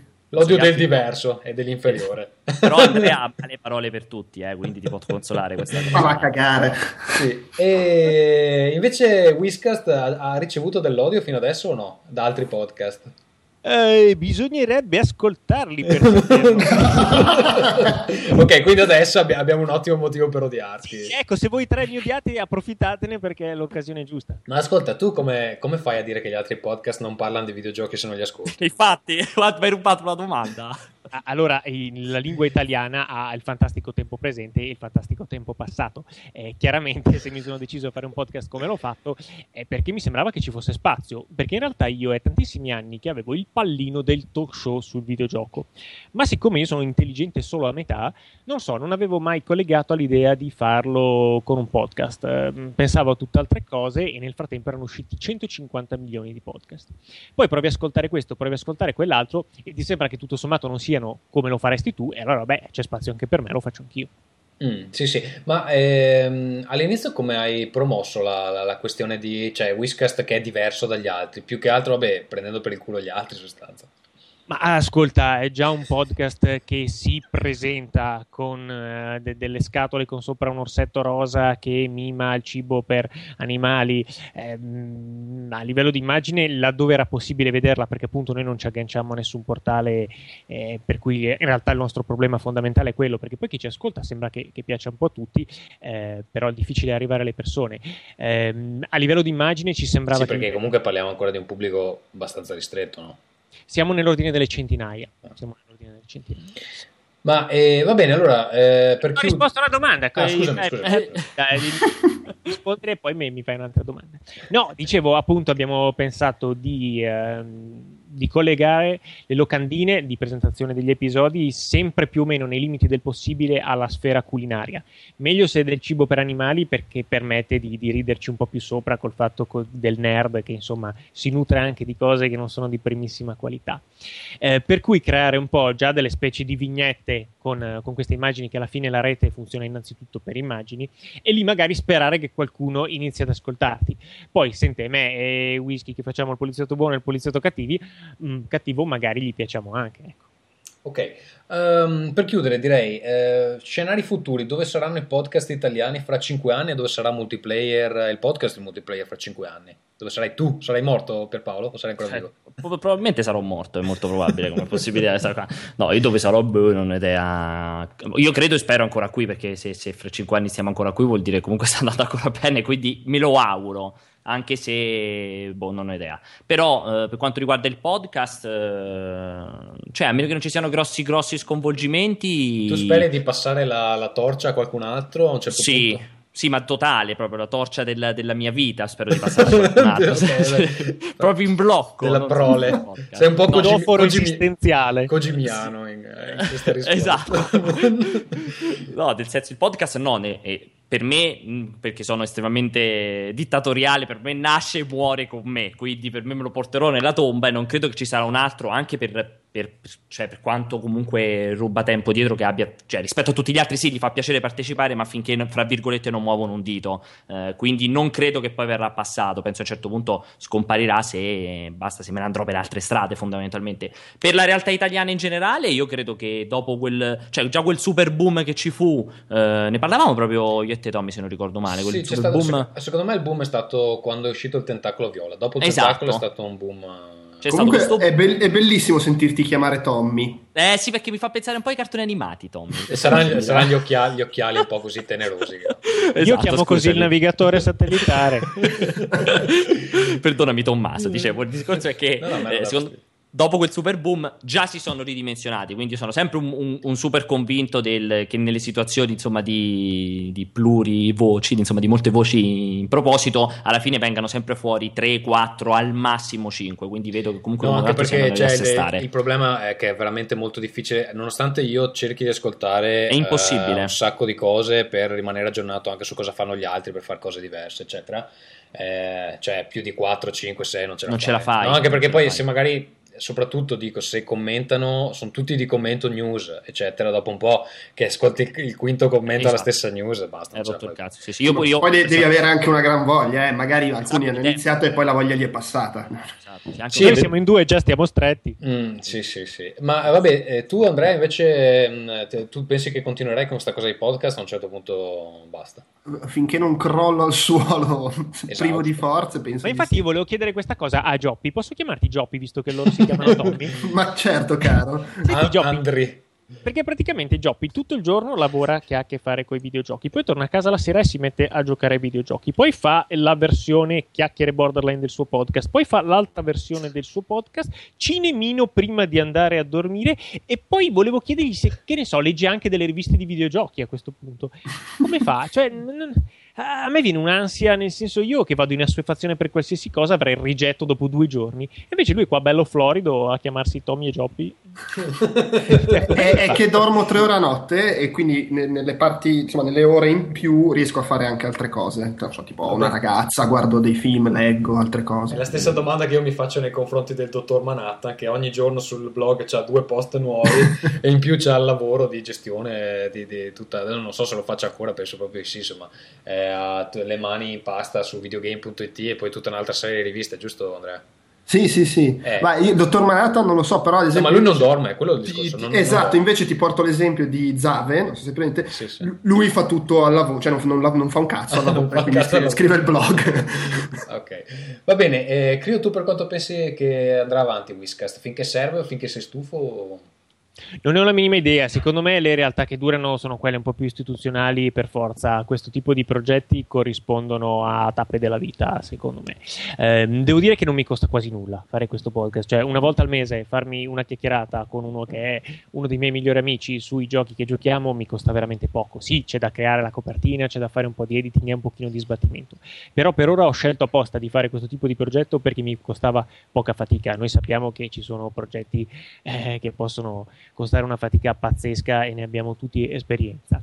E in futuro non lo so, vi dico, per ora ci piace, ci costa poco, dipende chiaramente poi da quanto continua a crescere, perché noi continuiamo a guadagnare ascoltatori, bisogna capire quali sono i margini di crescita. Eh, se mi dici tra cinque anni sarai ancora facendo Whiscast, in realtà non lo so, ma mi auguro anche di no, nel senso che a me non piace vedermi nel futuro fare esattamente le stesse cose che faccio adesso, vuol dire che non, non ha funzionato qualcosa. Ok, vabbè, no, per quanto riguarda Rincast, questo è l'episodio 50, in realtà ne abbiamo fatti molti di più perché con gli extra mi pare siamo al 64, 65 e mm, 50 che poi sarebbe il 51 perché c'è anche un numero 0 e mm, io ho avuto un momento di panico qualche mese fa perché non riuscivo a starci più dietro con l'editing. Poi da quando abbiamo eh, rimosso l'editing e nessuno se n'è accorto eh, diciamo che, il, che il- il tempo dedicato al podcast si è ridotto notevolmente meno della metà di prima e quindi è diventato più gestibile di nuovo quindi penso che continueremo ancora per un po' fin quando Eh, questa per te è una gran fortuna, perché cioè, il mio problema è che non la posso fare questa mossa, perché siamo in, già siamo in tanti e ci parliamo addosso, in più due sono costantemente sotto sos- sostanze stupefacenti, un paio sono sempre ubriachi, uno Ugo parla addosso a tutti gli altri, cioè è impossibile pubblicare. Guarda, io pensavo, io infatti ero di questa opinione che, cioè, che serviva ritmo, serviva togliere tutte le pause, eccetera. Invece poi quando le ho tolte mi hanno detto, guarda, è meglio così. È meglio... ho detto, madonna, quante cazzo di ore della mia vita. Cioè, pensa quando sarò sul letto di morte, no? Che io mi immagino, guarda, se non avessi editato Rincast avrei avuto un mese in più da vivere. cioè, una, una- una roba incredibile. Vabbè. Comunque, guarda che tutti i nostri lettori se ne sono accorti che hai eliminato invece l'editing. Perché tutti hanno fatto. Perché non lo fate anche voi? Così magari lo fate Sì, diventare ma perché gli piace di più, è quello che mi fa incazzare. Se, mi, Sì, sì, dicessero, sì, sì, se sì. mi dicessero, ah, avete eliminato l'editing, è un po' più brutto, così. Invece no, è più bello. Quindi, cioè, proprio ho buttato un mese della mia vita a fare editing. E niente, dai, chiudiamo con dove possono trovare i vostri podcast per chi insomma mh, fosse vissuto in una caverna finora, eh, quello di multiplayer dove si trova Pierpaolo. A parte su iTunes, si trova su multiplayer.it slash podcast. Ci sono tutti quanti. ok, Andrea per Outcast. ITunes e poi outcastlive.blogspot.com. Ma è un po' una sfiga sto Outcast Live che hai dovuto scegliere, immagino che fosse preso Outcast, no? Sì, sì, era, era preso, boh, non lo so, Eh, ma tanto... Non è un problema in prospettiva. ma che prospettive vuoi che ci abbiamo? Ah, ok. ok. Cioè, Ma se non puoi prendere tipo Viva Outcast. Eh, no, in realtà abbiamo preso Outcast.it, ma è troppo uno sbattimento stare a spostare, quindi per il momento è lì bloccato e fine. ok, c'è solo il dominio, va bene. E Crio, Whiscast, dove si trova? Sì, no, non lascio indirizzi perché tanto gli indirizzi non se li ricorda mai nessuno. Se voi mettete Whiskast, il podcast per videogiocatori gourmet o solo Whiskast in Google lo trovate, non c'è proprio via d'uscita. Ok, va bene, vi ringrazio di essere stati con noi in questa prima parte di Rincast 50 e Grazie a voi. buon ascolto a tutti quelli che ancora non conoscono i vostri podcast. Grazie. ciao. Allora, questa è la seconda parte di Rincast 50. Abbiamo nuovi ospiti, eh, incredibili ritorni eh, su queste frequenze, fra cui Davide Moretto, Ciao a tutti. Ferruccio Cinquemani, che purtroppo torna anche lui. Ciao amici. E Ferruccio, tu almeno come Vito Iovara non ci abbandoni a metà trasmissione. No, infatti, volevo dire il fedele Ferruccio 5 mani. Il costante Ferruccio. Il cane Ferruccio 5 Esatto. e poi abbiamo eh, da Ars Ludicast, la prima volta che è invitato a Rincast, Vittorio Bonzi, conosciuto anche come Lambo. Ciao a tutti. È un problema se sono sobrio? Eh, no, no, no, anzi io guarda ho bevuto del tè al Roibos questa sera perché ho dormito male ieri sera e quindi devo Ah. trattenermi. E poi... Insomma, la mezza... Sì, eh, prego. Vittorio è morto. Ma- è morto effettivamente. Va bene, e poi con noi c'è anche Alessandro Mazzaga di eh, Gaming Effect. Eh, buonasera, il cognome in realtà è Mazzega, ma tanto lo sbagliano tutti, quindi sei perdonato a prescindere. No, io ti chiamo Mazzaga e non mi devi rompere i coglioni. Va bene, come, come sua signoria desidera. Com'è Eh, che a me non hai detto il podcast da cui provengo? Eh? Eh? Ma è il tentacolo viola. eh. Bravo, ieri, sera abbiamo avuto, ieri sera abbiamo avuto con noi nella prima parte di questo podcast eh, Andrea Maderna che si è rifiutato di parlare del tentacolo viola perché Ha fatto bene. sapendo che ci saresti stato tu. Vittorio, sei ancora in linea o sei morto effettivamente? Eh, no, no, sono ancora vivo. Sei ancora vivo. Disgraziatamente. Però hai, hai avuto sì. un attimo questo momento Andreotti che ti sei, ti sei paralizzato sul... Dai, non tirare in ballo la politica così dopo due minuti che la gente fugge, dai. Va bene, allora... No, ma io spero, spero che tutti abbiate visto il video su YouTube a cui, a cui Tommaso fa riferimento. Che c'era Eh, Andreotti invitato a una trasmissione televisiva tipo della domenica che chi- non so chi era, l'Antonella Clerici che gli faceva una domanda tipo Barbara D'Urso. Ah, ok, è vero, Ok. è vero. E lui si, gli fa la domanda e lui si immobilizza, ma per Credo 30-40 secondi. A un certo punto lei va lì e lo scuote e fa: Ma eh, signor Andreotti, eh, tu- va tutto bene? Lui immobile, morto. Le fa: Probabilmente "Oh no, era oddio." un piccolo ictus così Sì, sì. il 126esimo Gua- però. Guardatelo, eh, Andreotti paralizzato, è eccezionale. Però intanto è ancora vivo lui. Ah, Purtroppo. Eh, ma c'ha 200 vite.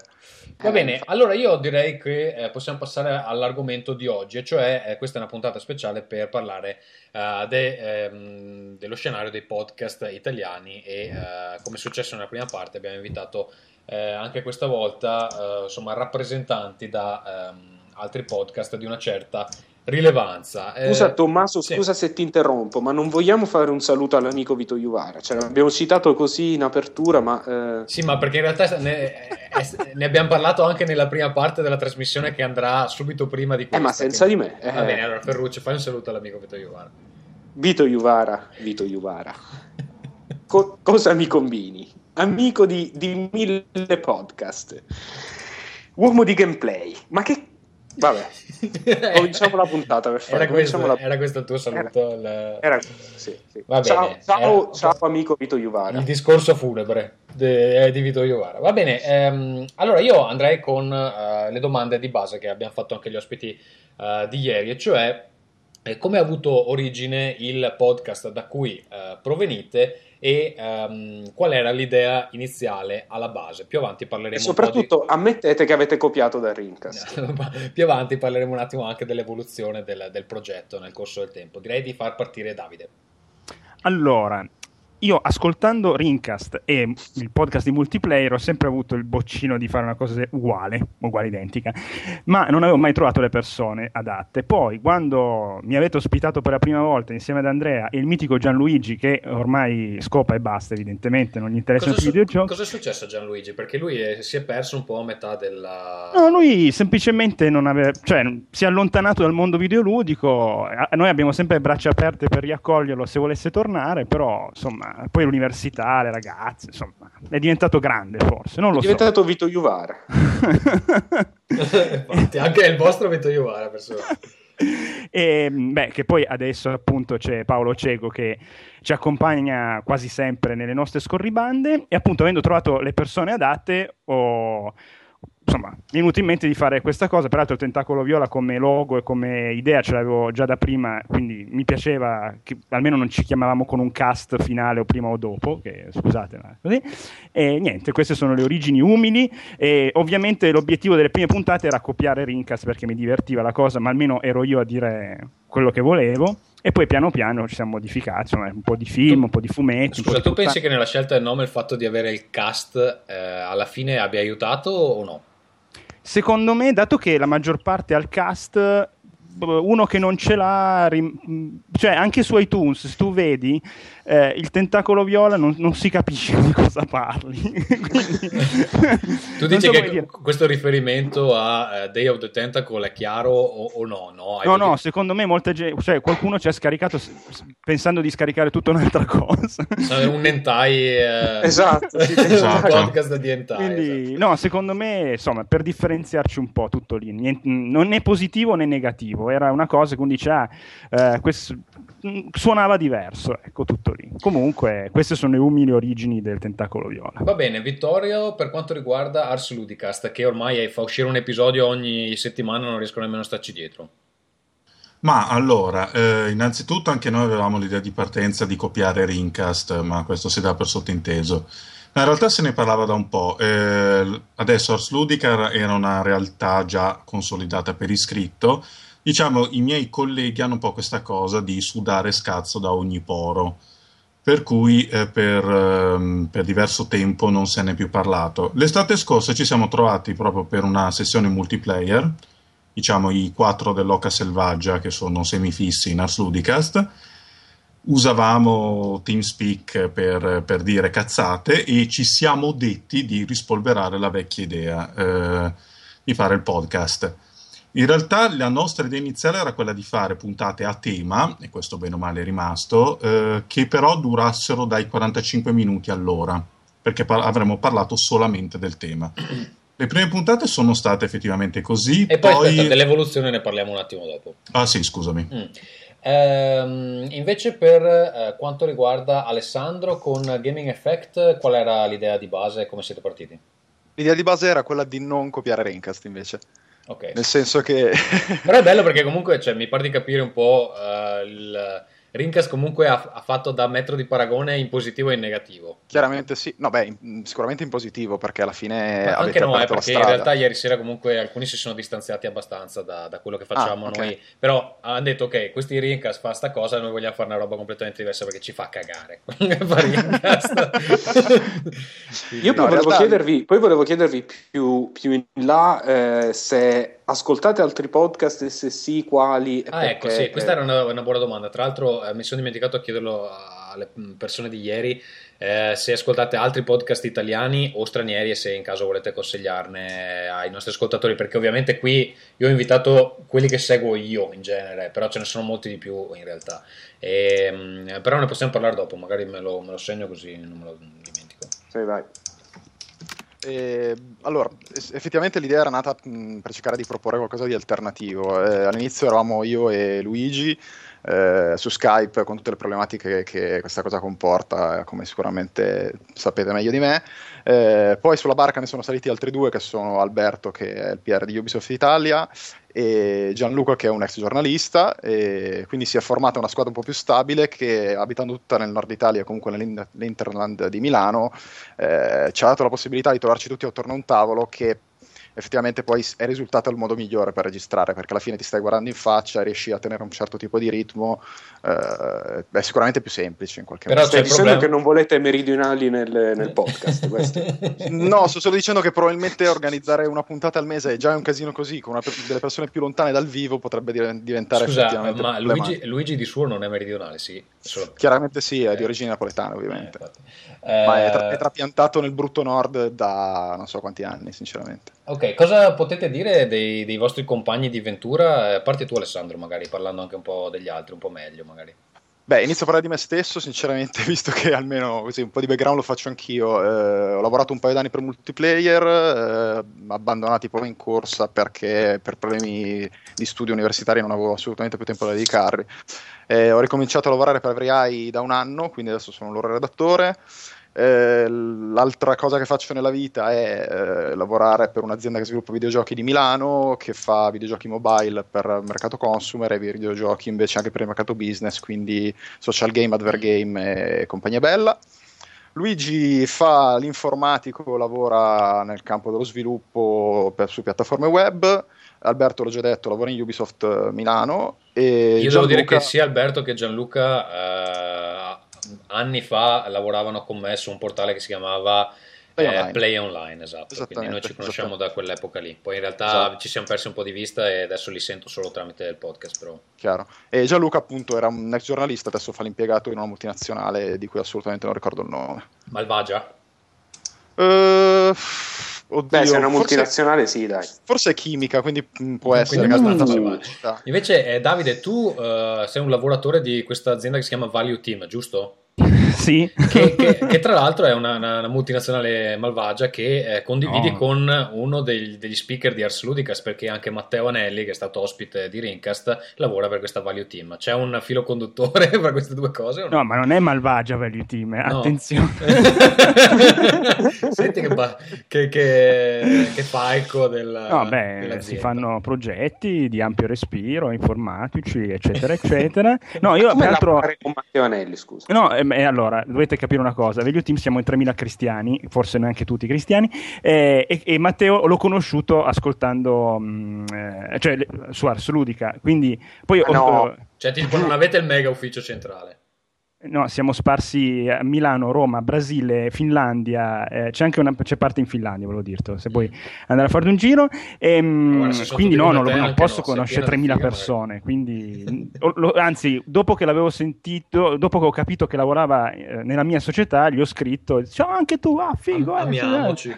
Esatto, platealmente. Va bene, e per quanto riguarda, vabbè, Andrea l'abbiamo sentito già ieri sera, lo conosciamo. ehm, Paolo Cego, non so se vuoi spiegare brevemente, comunque è un... ehm, L- è- lavora, vive in Inghilterra. Sì, è celebre anche su, su- esatto, su Parliamo di videogiochi, è il responsabile di Game Petwork che adesso è in pausa da una serie di mesi. Sì, purtroppo è un attimino in pausa. Però in speriamo- realtà il progetto non è morto, è che lui ha l'idea che prima filma 50 episodi e poi li fa uscire tutti insieme. Quindi Ah, è un, è un Kubrick, insomma. Sì, è, da quel un- punto è di tipo. Kubrick, esatto. No, comunque per dire due cose di apprezzamento, perché ehm, non so se notate che Andrea è una persona diversa di qua- quando sta nel tentacolo e quando parla invece in Outcast. Sono due Andrea diversi. Perché... Ma l'abbiamo detto Outcast merda, scusate. L'abbiamo detto No. anche ieri sera, però puoi dirlo anche tu, Ferruccio. Eh, ok, Outcast merda. E mh, invece, vabbè, comunque mi trovo benissimo. Sono due persone con esperienza ah, miliardemente decennale, quindi è un- mm, ottimi compagni di avventura. Volevo dire una parola. Ok, eh, Vittorio invece per quanto riguarda i tuoi collaboratori che insomma diciamo c'è un legame abbastanza forte col portale. Sì, infatti, ma adesso i miei colleghi sono tutti piuttosto famigerati, io sono l'unico stronzo che, che macera nell'anonimato. Simone Tagliaferri, lo sapete, la- lavora per multiplayer.it, di Matteo Anelli si è già detto, eh, poi Alessandro Monopoli è, vabbè, è musicista, infatti è responsabile delle nostre sigle d'apertura, che sono un po' il nostro principale motivo di vanto e eh, è sviluppatore presso Codemasters, eh, si occupa di rendering se ricordo correttamente. Poi io, vabbè, io mh, per quanto riguarda me ne avevo una bellissima sul fatto di svitare e avvitare bulloni, ma è già stata usata, E quindi quindi non vuoi, non vuoi raccontarla. eh no, mi dispiace. Va bene. ehm, Possiamo cominciare, scusa, possiamo cominciare con qualche osservazione, perché così ascoltando le presentazioni dei, dei nostri amicici mi è venuta in mente una cosa, ma non è un po' strano che in Italia, eh, poi non so come negli altri paesi, se non in, in America dove seguo mh, abbastanza podcast americani di videogiochi, ma mi chiedevo, non è un po' strano che eh, quelli che scrivono di videogiochi per lavoro sono praticamente la minoranza, cioè di vino- giornalisti videoludici che fanno podcast di quelli che fra i- gli ospiti ce n'è chi è che professionalmente lo fa scusate? Eh, riponi la domanda, stai dicendo eh, di- di- che fra, fra gli speaker dei podcast ci sono pochi giornalisti? eh sì eh sì cioè mi sembra che i legami comunque con, con progetti editoriali commerciali siano, siano pochi. Ma perché, cioè, allora, da quelli che seguo io in realtà, tipo, io sono fisso su Rebel FM e Giant Bomb, avevo provato anche con No, altri, non ma- parlo, no, appunto, se, vai- se vedi tipo in, in America sono quasi tutti legati a dei siti commerciali o comunque, cioè, o comunque quelli grandi. Ah, dici in Italia, in Italia. Eh sì, Ma sì, guarda, perché ne- sentendo parlare c'è, eh, c'è un bel po' di gente che lavora nello sviluppo di videogiochi Mm. o in eh, insomma attività correlate. Adesso Eh, sentiremo anche gli ospiti di oggi. Comunque, ieri parlando con Pierpaolo sono rimasto un po' eh, stupito dal fatto che, eh, per esempio, il podcast di multiplayer, che insomma è legato al più grosso portale italiano, non viene retribuito. Quindi loro lo fanno nel loro tempo libero a tempo perso. Ok. E quindi magari cioè, già ti dai una risposta sul perché questa cosa non succede. Poi Sì, ci, sono de- ci sono delle motivazioni commerciali che hanno perfettamente senso. sì, Però- che è difficile fare soldi con i podcast, però sì, che insomma, non- eh. è difficile capire qual è il ritorno economico per, un- per un'azienda. Però non so, ehm, eh, per Eh, esempio, tu- sicuramente Ferruccio sicuramente ha beccato il- esattamente il centro, nel senso che eh, Every Eye, che, mh, per cui adesso lavoro, non aveva un podcast tutto suo e non ce l'ha tuttora fondamentalmente. Eh, Francesco Fossetti, che è il loro direttore editoriale, ha sentito il nostro, gli è piaciuto e lo propone sul portale, ma comunque è un progetto che loro supportano e non è in alcun modo il, il podcast di Every Eye. Every Eye penso non abbia un podcast perché effettivamente non ci sarebbe ritorno economico nel scusa, farlo. non non vi hanno proposto di diventare ufficiali? Cioè a costo zero? Mm, allora, in qualche modo nominalmente lo saremmo, nel senso che uh, tranne anche il, il, prodotto di Mario Morandi che è Radio Game, che anche, anche, quello è pubblicato sulle loro pagine, siamo l'unico podcast di approfondimento che parla di videogiochi in qualche modo che non sia appunto musicalmente parlando, come quello di Mario, che è proposto sulle loro pagine. Però penso che se Francesco Fossetti ne sentisse gli altri che gli piacciono, proporrebbe anche quelli. Eh, non penso abbiano mai avuto l'idea di farne uno loro, perché appunto il ritorno economico non, non so quale sarebbe. Ecco. Eh, negli Stati Uniti sicuramente la cosa è diversa, nel senso che ogni portale ha il suo, ha il suo podcast. Eh, personalmente mh, mm, ho visto anche i mezzi che hanno perché quando ero a San Francisco per la GDC sono, mi sono infilato in una festa di One Up e ho visto la stanza eh beh, in cui registrano immagino. Eh, infatti, dove, dove, dove, registrano il podcast di One Up hanno la stanza con un mixer gigantesco e dei microfoni che noi ci possiamo solo sognare. E quella notte stessa, alle due di notte, con un'ubriachezza molesta diffusissima, loro registravano una puntata del podcast di One Up. Quindi lì, beh, lì è. Sì, però alla fine questa cosa dei mezzi è molto relativa perché il, il, cioè, come ha dimostrato il fatto che il mio editing non, è, non ha mai contato un cazzo ascoltando gli ascoltatori. Beh, in realtà, guarda, cioè, fare editing un... potremmo parlare a lungo. Ad esempio, sì. il, il, il, mio ti dico che è altrettanto impegnativo e se non lo facessi uscirebbe veramente di tutto di più. Sarebbe un No, però cioè, il guadagno eh, marginale rispetto a fare un'operazione tipo fare un audio fichissimo, eccetera, è talmente Beh. piccolo che. Beh, oddio, Beh. magari se c'hai i microfoni Shure insomma è, è abbastanza figo, cioè si, si, sente meglio. No, effettivamente se sei tutti nella stessa stanza penso che professionalmente è un po', un po più complesso. Infatti quando però. noi abbiamo iniziato a registrare nella stessa stanza abbiamo scucciato i soldi per comprarci un microfono degni del nome. Sì. Mm-hmm. Eh, ma a parte questo, vabbè, io io ho l'impressione che un podcast, almeno in paesi in cui eh, la gente ascolta un po' più podcast, non so in Italia come, come siamo messi, però, ehm, però sia una cosa interessante per il fatto che, ok, magari non ti porta, eh, non ti porta soldi, però mh, ti fa conoscere. Porta utenza comunque, diciamo. Eh sì, eh sì alla, alla, lunga sì, almeno io mi chiedo, mh, Bombcast, eh, Giant Bomb, il sito, cosa sarebbe senza il podcast. Cioè. Ma secondo eh, me invece cioè, di utenza te ne porta relativamente poca in un paese che quando dici podcast ti guardano come se gli avessi detto una parolaccia. La mag- eh, cioè, comunque la maggior parte degli utenti che navigano i siti eh, non ascoltano podcast, guardano la news, a volte non la leggono neanche, postano al commento scemo e chiudono lì. Quindi... Ma no, perché cioè, alcuni probabilmente non capiscono cioè, nemmeno il concetto del podcast. Cioè, esatto. Cos'è un podcast, a cosa serve, eccetera. Eh, Vittorio, tu come la vedi questa cosa de, mm, de, che ci sono pochi giornalisti eh, italiani nei, nei, nei podcast? Ma no, adesso io credo che il giornalista italiano in generale sia, fra le altre cose, intrinsecamente conservatore. In effetti io ho, ho avuto eh, normalmente dopo dei problemi a far capire che cos'è un podcast cioè, ovviamente uso l'ovvia analogia del, del, programma radio, che peraltro in Italia la radio va, va, abbastanza bene negli ultimi anni, e faccio comunque fatica a rendere il concetto. Secondo sì, me è sì, proprio. Sì, anche, anche uso la, la, la, cosa, è la radio di internet. Tipo, sì, va bene, è un programma radio registrato. Che ti puoi ascoltare quando vuoi, esatto. Che si scarica. Eh, per, però non so, per qualche, mo- qualche, per qualche motivo continua a rimanere abbastanza aliena come cosa. Beh, però il termine podcast inizia a essere utilizzato anche abbastanza. Se ascolti la radio italiana, come può essere una radio 24, cose del genere, quando loro sì, in qualunque programma, se... quando inizia, dicono se volete ascoltarci in differita, scaricate il podcast dal sito. Sai cosa? È che secondo me quello là è un problema perché comunque non, non, non, riesce a rendere bene la differenza fra un podcast e un programma radio in differita, che è una cosa diversa. Hai ragione. E, cioè, quando Radio DJ fa il podcast, in realtà prende pezzi della trasmissione radio e li mette su file scaricabili, Ciao. però non è esattamente la stessa cosa e quindi eh, quello contribuisce un po' a creare, a creare confusione. Comunque, eh, tornerei ai vostri progetti. Davide, tu come pensi che si sia evoluto il, il, tentacolo nel tempo? Ormai a che episodio siete? Non mi ricordo più. Ma dovremmo fare il sedicesimo, mm. credo, se non sbaglio, e in realtà c'è stato qualche periodo di buco, quindi un anno e mezzo che andiamo avanti.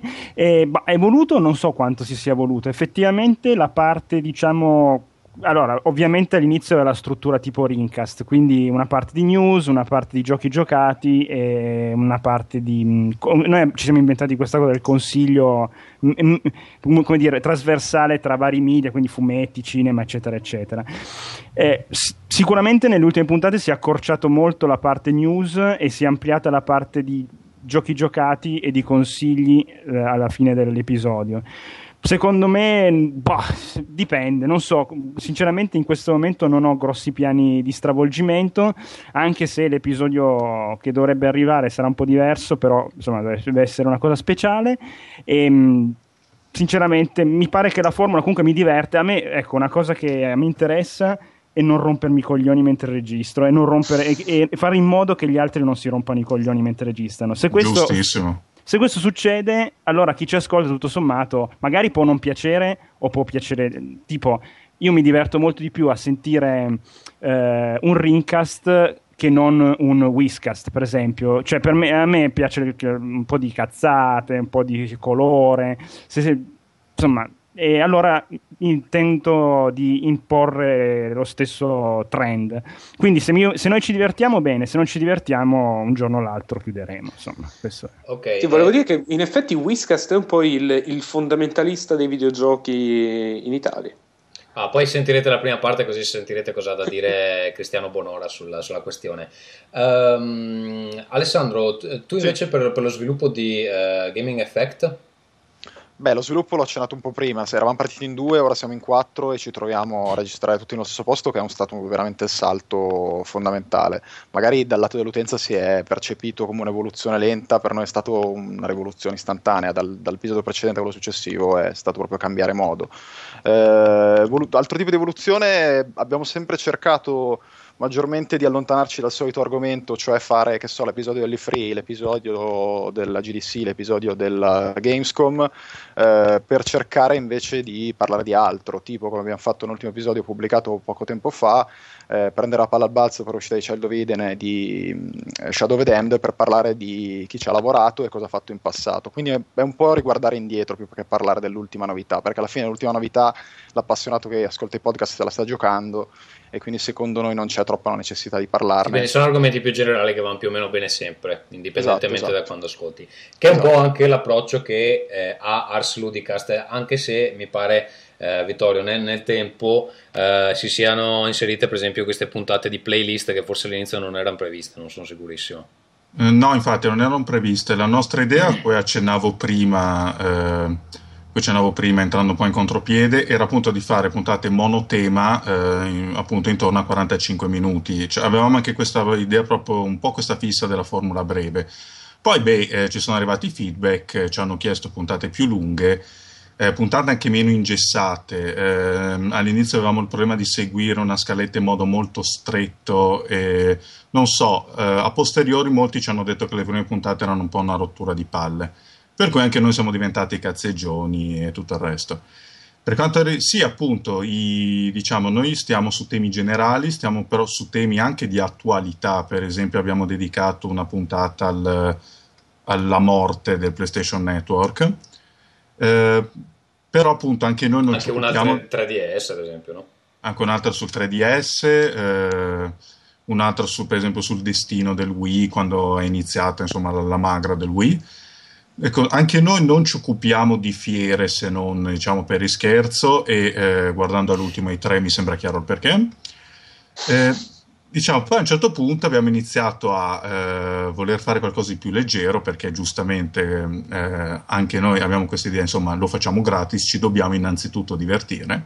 Per cui abbiamo iniziato con le rubriche in cui parliamo di videogiochi. Fondamentalmente sono due che sono appunto playlist, presentiamo giochi un- una testa, e Passione Passato che è la stessa cosa ma con giochi antichi. Playlist è molto bello secondo me perché tirate fuori dei giochi eh, abbastanza non mainstream. In particolare, cioè, tipo nell'ultima che ho sentito, c'è, eh, c'è tipo il gioco con i nani nudi che ballano di Simone Tagliaferri. Esatto. Mi ha fatto ammazzare. Sono andato a vederlo, purtroppo è bruttissimo, ma mi ha interessato Eh. molto la descrizione del... Eh, ma Simone Sì, ha sì. queste, questi Sì, guizzi sì. di trovare cose allucinanti. Sì, Sì, sì, è fatto da quelle di The Void. Siccome noi siamo i fighetti del gruppo, eh, va così. Ok, però eh, di gente che gioca ultimissime cose eh, non, non c'è, a parte forse mi pare che avevate invitato un ascoltatore che lui era un po' più mainstream, che giocava eh, Los Angeles Noir e... mm, Sì, Simone qualcosa- cognome. Sì, sì. Qualcos'altro, esatto, sì. Sì, Però- no, poi abbiamo alcuni redattori come Turrican 3 che è abbastanza aggiornato sulle novità Nintendo. Poi ecco, che giochi, giochi nuovi sostanzialmente l'Anelli perché è un danaroso, ce li ha tutti. Mm, Eh, io- io so che lo prendete, lo prendete in giro perché lui può permettersi delle edizioni che voi eh, potete permettervi solo anni dopo, giusto? Esatto, sì, no, poi specialmente io sono sempre un po' indifferita proprio per una questione di tasche. Eh, ho anche questo limite. Poi, vabbè, a me piace particolarmente il retro gaming, come si vede anche dai miei articoli. Ti faccio una donazione se ti serve. No, guarda, eh, Amici di Rincast, mandate dei soldi a questi poveracci di Cascade. No, guarda, nel momento in cui Simone Tagliaferri smettesse di- di comprare giochi trash e mi desse eh, i soldi con cui li comprerebbe, insomma, navigherei nell'oro. Beh, la consecutio temporum è morta, però volevo dire, volevo dire riguardo a, questa, Eh, a quest'ultima cosa che... puttana, eh. Riguardo questa, questa cosa dicevi, a me sembra che un po' tutti tentiamo di, ehm, di non fare la, di non essere Rincast, direi.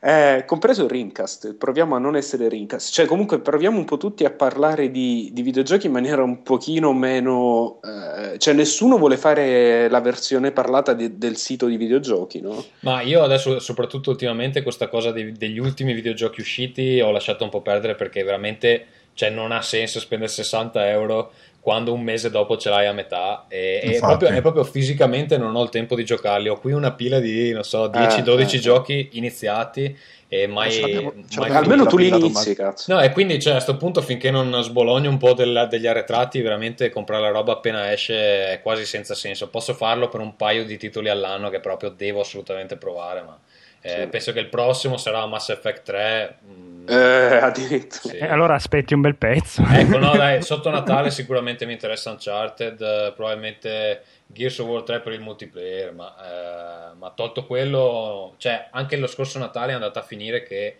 due mesi dopo c'era tutto scontato, quindi ti compri un titolo, giochi quello e quando l'hai finito hai i titoli scontati, quindi alla fine andremo così, penso in futuro, meno sul, sul pezzo e un po' più approfonditi su, su quello che effettivamente stiamo giocando. Sì, anche perché onestamente non so quanto, eh, quanto, quanto senso abbia parlare di prime impressioni sempre e comunque di un gioco, perché comunque questo è quello che fanno eh, gioco forza, quelli che, mh, che parlano, che tentano di essere il più aggiornati possibile. Cioè, poi è un po', un po' difficile, almeno se non lo fai per mestiere, è un po' difficile finir- finire un videogioco in, in tre giorni, per cui la Eh, ma prima volta ne parli. Stavo Sì. per intervenire anch'io per dire solo che se, se uno fa il giornalista a volte si deve anche giocare la schifezza o che è l'ultima cosa uscita, la devi giocare pure in fretta per fare la review.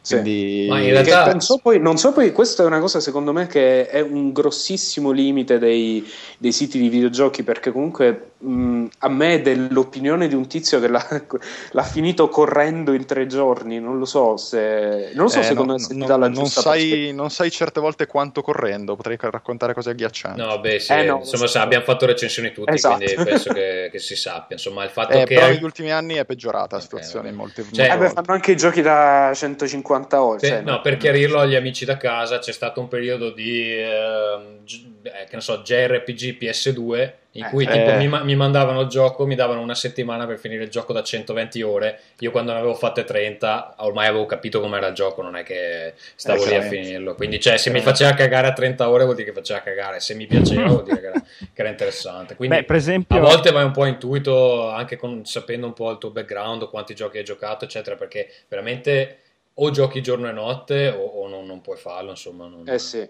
Mi ricordo Pierpaolo Greco una volta che era ospite da noi che ci raccontava che eh, per la recensione di Dragon Age 2 ha dovuto praticamente non dormire per una settimana perché gli era arrivato a ridosso dell'uscita la, be- la versione debug, insomma quella per la recen- la review e- ed è quasi impazzito per finire Sì, ma- Dragon Age, sì, quindi sai che non è un giochino da 10 minuti, ecco. Vabbè, poi insomma, se c'hai, se c'hai uno stipendio per quella cosa, ok, se, se becchi 20 euro a pezzo, non è che ti metti lì a fare le nottate. Sì, insomma, eh. se il tuo stipendio è il gioco, magari ti passa anche un po' la voglia. Penso proprio di sì. E io, tra l'altro, cioè, è, è per quello che comunque evito quando possibile di fare mh, recensioni di giochi perché non voglio giocare le cose per forza. Non- poi alla fine va a finire che non mi piacciono. Se devo. Ma eh, comunque, per, per quanto riguarda il discorso di stare sul pezzo, a me in realtà quando lo sento nei podcast americani mi interessa comunque, vabbè, perché conosco i personaggi, mi interessa sapere che impressioni hanno avuto provando un gioco. Però c'è anche da dire che eh, molto spesso sono i videogiocatori stessi che non possono permettersi i giochi appena escono Sì, e infatti, quindi tanto sì. vale eh, giocarli con calma e parlarne eh, insomma, quando si può farlo, eh, perché comunque ci sarà una grossissima fetta dell'utenza che quel gioco deve ancora prenderlo, quindi eh, va sempre bene, insomma, non è, non è tempo sprecato. Comunque, ehm, andrei un attimo con ehm, i feedback degli eh, ascoltatori, cosa vi hanno detto, se avete cambiato la trasmissione relativamente a, a, agli insulti che avete ricevuto, eh, o insomma se vi scrivono, se interagiscono con voi e come lo fanno. Davide.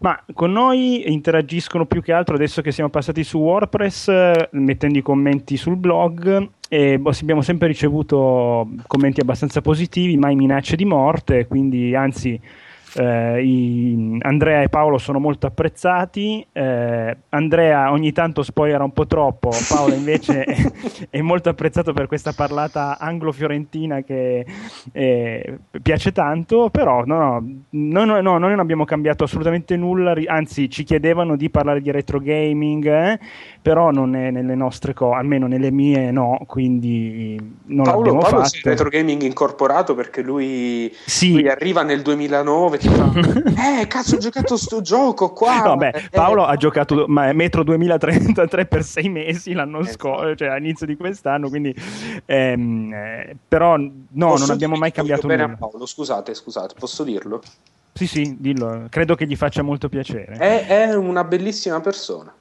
Vabbè, credo che tu l'abbia già detto in diversi podcast e la gente inizia a insospettirsi. Eh, è anche, è anche un uomo che ha un corpo fantastico ma non lo diresti Eh, Vittorio, cosa, cosa ci sai dire in questo? Già dicevi che comunque vi hanno costretto ad allungare le puntate.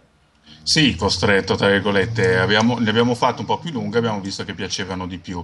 In realtà noi con l'in- sull'interazione con gli utenti puntiamo abbastanza, adesso più che altro commentano i post eh, relativi alle puntate sul, sul sito nostro.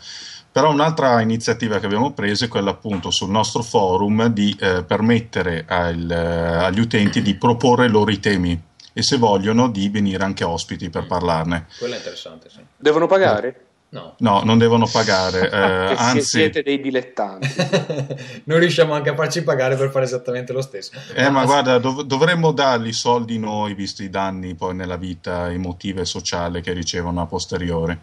No, appunto, possono proporre temi, eh, poi noi li, li mettiamo in scaletta più o meno nell'ordine in cui vengono proposti o a seconda di quando riusciamo a radunare il materiale o le idee se serve. Ehm, diciamo, ci capita anche questa cosa abbastanza insomma, piacevole gratificante, per cui gli utenti ci ringraziano di aver fatto la puntata sul loro tema. È Ma eh, ascolta, è capitato in un- almeno un paio di puntate, forse anche di più, eh, che lanciaste delle competition. Eh, com'è stata la risposta a quelle? Perché di solito è sempre abbastanza difficile coinvolgere l'utenza. Infatti, eh, no, nostra- le- noi avevamo fatto un paio di competition, eh, in pratica perché ave- avevamo, abbiamo a disposizione eh, questa promozione con goodallgamesgog.com, per cui possiamo regalare i giochi gratuiti. Non ci siamo ancora riusciti. A regalare giochi gratis. Esatto, co- diciamo l'idea dei contest eh, possiamo dirla complessivamente fallita per il momento. Sì, perché lì c'è il discorso che tu, anche se c'hai, che ne so, mille ascoltatori, in realtà quelli attivi sono 25 e di quei 25 devi sperare di riuscire a raggiungerli per, per, eh, attivarli, quindi è un po' è abbastanza complesso. Me ne sono Scusate, accorto. ma andiamo, andiamo pure un pochino su. fa- facciamo i- le persone un po' più serie. Ferruccio, Eh, ma non avevi, di- il mal di, non avevi il mal di testa? Eh, ma, lo vedi, ma lo vedi come mi sacrifico? Lo vedi come mi sacrifico? Non come beh. Vito Iovara che ha mal di testa e non viene. Eh, infatti, che, che donna mestruata. Ehm, Tra parentesi sta, sta rispondendo a nastro su TFP Forum. Vabbè, lo, lo stanno accusando di, Eh, di sì. alto tradimento, quindi... Bene, bene, bene, bene, bravi, fate bene. Ehm, no, volevo parlare, parliamo un po' di numeri, parliamo un po', buttiamo tutto allo scoperto. Raga, eh, Rincast 50, sputiamo, sputiamo il rospo. Più o meno di che numeri parliamo quando parliamo di podcast? Ma allora, ehm, ehm, Pierpaolo ieri sera e Andrea non hanno parlato di, ehm, dei numeri di eh, multiplayer e Outcast. Eh, Crew diceva che Whiscast fa alcune centinaia di, di download. Eh, Rincast eh, nei periodi migliori è un paio di migliaia, non, non siamo molto più di quello.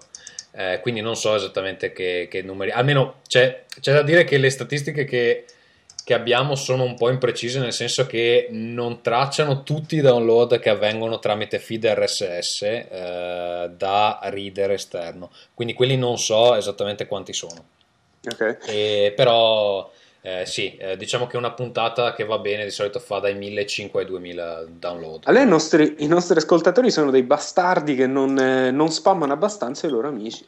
Eh, non so, voi ragazzi che statistiche avete? Volete parlarne o no? Ma Sì. personalmente c- tento di monitorare tanto iTunes quanto i feed, quanto il download diretto dal sito. Però, come giustamente dici anche tu, è un casino riuscire a- No, anche perché ad avere dei dati È stabili. veramente difficile capire quanto fai- quanti download fai da iTunes e non capisco perché Apple non abbia un sistema di statistiche, mi sembrerebbe il Eh, in, minimo. in realtà Apple ha tolto addirittura il ping del feed, quindi adesso Sì. devi sperare che loro si accorgano che tu hai aggiornato con l'episodio nuovo. Di solito ci mette qualche ora, eh, a volte invece ci mette un paio di giorni. Mm. Eh, personalmente posso dire che anche i nostri numeri oscillano abbastanza. Eh, penso che dipenda anche molto, finendo anche su, sulla home page di EveryEye, eh, quanti anche lo ascoltano direttamente da EveryEye, perché anche loro mettono il player integrato in flash, quindi c'è chi lo ascolta in streaming che ovviamente io non posso monitorare. Comunque balliamo sul migliaio di solito, un poco sotto il migliaio, occhio croce. Ok, e tra l'altro quelle, le, le classifiche di, di iTunes sono, sono difficili da interpretare perché appena esce un episodio viene sparato in alto, però in realtà mh, non corrisponde tanto al numero effettivo di download, N- non riesco a capire perché comunque se tu anche hai 50 download vai già prima in classifica e poi no- non sono sicuro di, di come funzionano quelle, non sono mai Guarda, riuscito le a capire. classifiche di iTunes sono misteriose almeno quanto i, i ranking di Metacritic, sinceramente, quindi Eh sì, infatti. interpretarle è sempre un casino. E se è un casino interpretarle con, con i podcast, eh, con le applicazioni è ancora peggio. Cioè, eh, eh, per farvi un esempio, quando abbiamo iniziato a fare City 17, che è un progetto interrotto che facevo insieme a Ferruccio, che parlava un po' di società e politica, eccetera.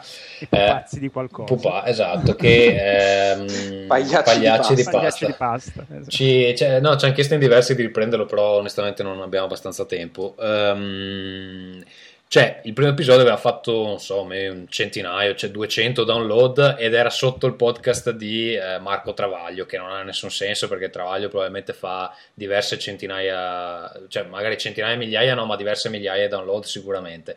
Quindi che- credo che dipenda un po' anche dall'effetto novità, non è relativo solo ai download, è un po', un po' difficile. Hanno Eh sì, sicuramente no, degli ma- algoritmi di calcolo particolari che però capire esattamente cosa c'è sotto. boh. Scusa Vittorio, dicevi? No, dicevo velocemente che iTunes ha questa cosa della categoria novità interessanti. Ehm, anche- è un po' fumoso come calcolino l'interesse della novità, insomma. Sì, sì, eh, che può essere quella. E voi su Ars Ludicast su che cifre state? Allora, eh, esito un po' a dirlo perché non, sono, non mi occupo di queste statistiche, lo fa l'Anelli. Comunque siamo su numeri simili ai vostri, cioè 2000 o poco più nel migliore dei casi, con delle oscillazioni francamente poco comprensibili. Ad esempio, facemmo la puntata su Super Mario in occasione dei 25 anni e quella andò stranamente male. Mm. Sì, tra tra l'altro la puntata più ascoltata di Rincast, eh, tanto per far capire quanto strane sono certe oscillazioni, è una puntata extra di posta. Che, che non ha nessun senso perché ha fatto più visite di quella delle tre, più visite, cioè, boh, non riesco a capire, è proprio senza senso. E non- qualcuno, molti ci hanno ascoltato e hanno detto che sta merda. No, Eh, probabilmente boh, l'hanno spammata agli amici, guarda che ha letto la mia email, non lo so, guarda, proprio senza senso, ma tipo ha fatto il doppio dei download normali, quindi è inspiegabile. E Davide, invece, tu hai statistiche? Sì, beh, io uso Pod, PodTrack che, mh, visto che ho copiato completamente te l'ho consigliato io. Esatto. E, eh, PodTrack ci dice che comunque per le puntate siamo mediamente tra gli 850 e 1000 download.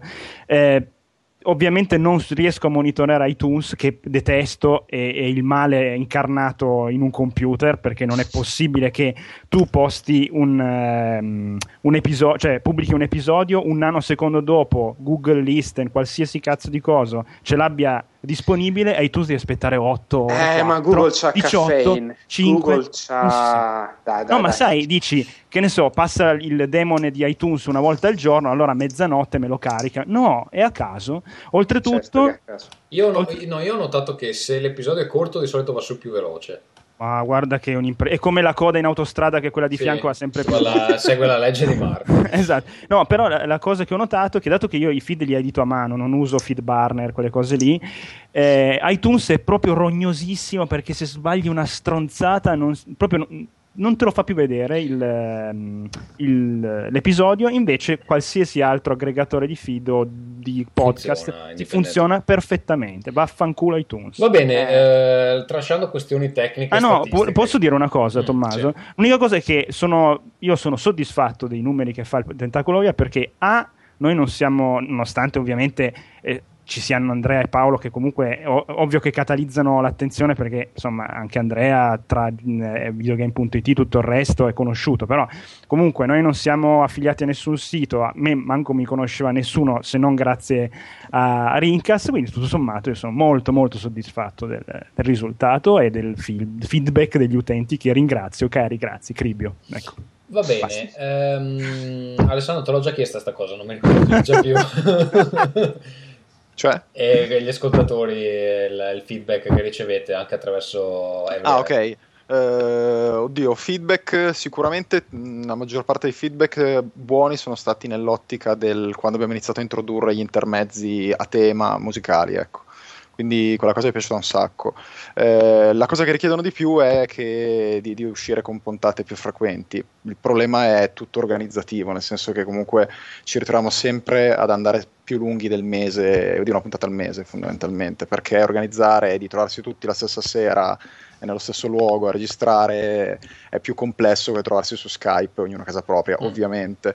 E anche perché cerchiamo di organizzare delle scalette abbastanza articolate che seguiamo in modo pseudo rigido, quindi anche quello è un lavoro dietro le quinte che ci porta via del tempo e spesso si slitta di una settimana perché non abbiamo finito di prepararla. Agli altri ho chiesto se hanno mai avuto problemi con eh, l'editore. In questo caso io credo che Every Eye probabilmente, essendo che vi ospita, semplicemente non siete il podcast ufficiale, probabilmente non mette bocca nelle scalette, eccetera, giusto? Mm, No, nel senso che Francesco ottiene l'MP3 poche ore prima e non so neanche quanto lo ascolti si fida abbastanza ciecamente ormai di me perché la lavoro Mm. per loro da un po' e è subito nato il feeling eccezionale, le fiere ce le facciamo tutte insieme, quindi penso che se anche mh, uscissi con l'argomento super particolare, come peraltro è successo con alcuni miei articoli testuali che sono nati di recente con una rubrica semifissa da loro, eh, va benissimo, non, non mi ha mai censurato nulla. E per quanto riguarda invece la posizione di Alberto, che essendo PR Ubisoft magari ha dei limiti un po' più... cioè ha mai avuto problemi?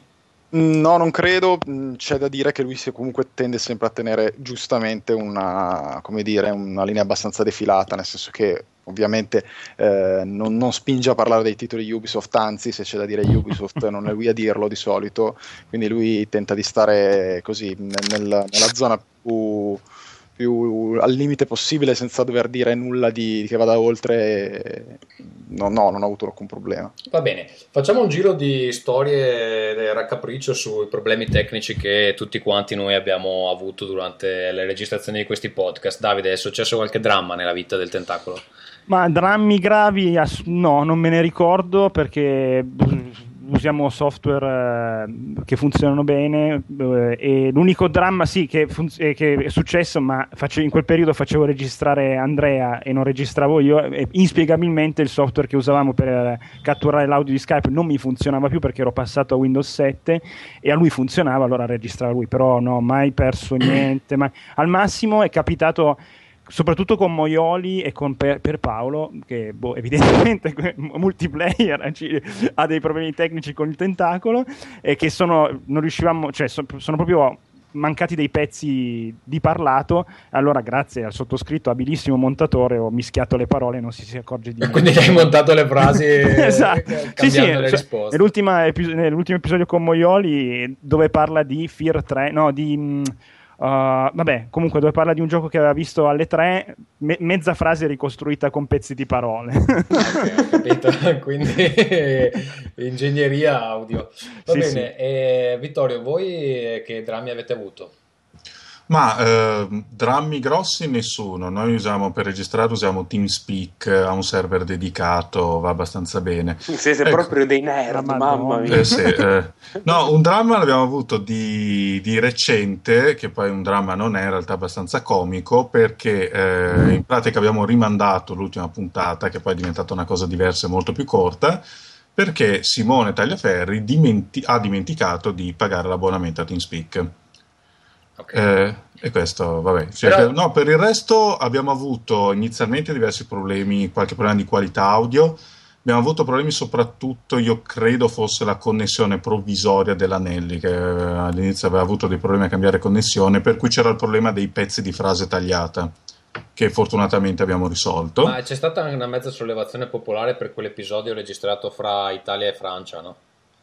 Sì, mese sì, quella con, con la Silvia Mandrioli. Adesso io ho saputo tutto a posteriori perché non avevo preso parte a quella puntata. Sì, però anche lì il- lo spezzettamento era abbastanza fastidioso. Sì, era una puntata, scusa, come si chiamava il gioco che- su cui è Eh, lei? Dofus. Ah, ok, sì, che è questo Dofus. mo- multiplayer online, giusto? Sì, adesso c'è il seguito che è Wakfu.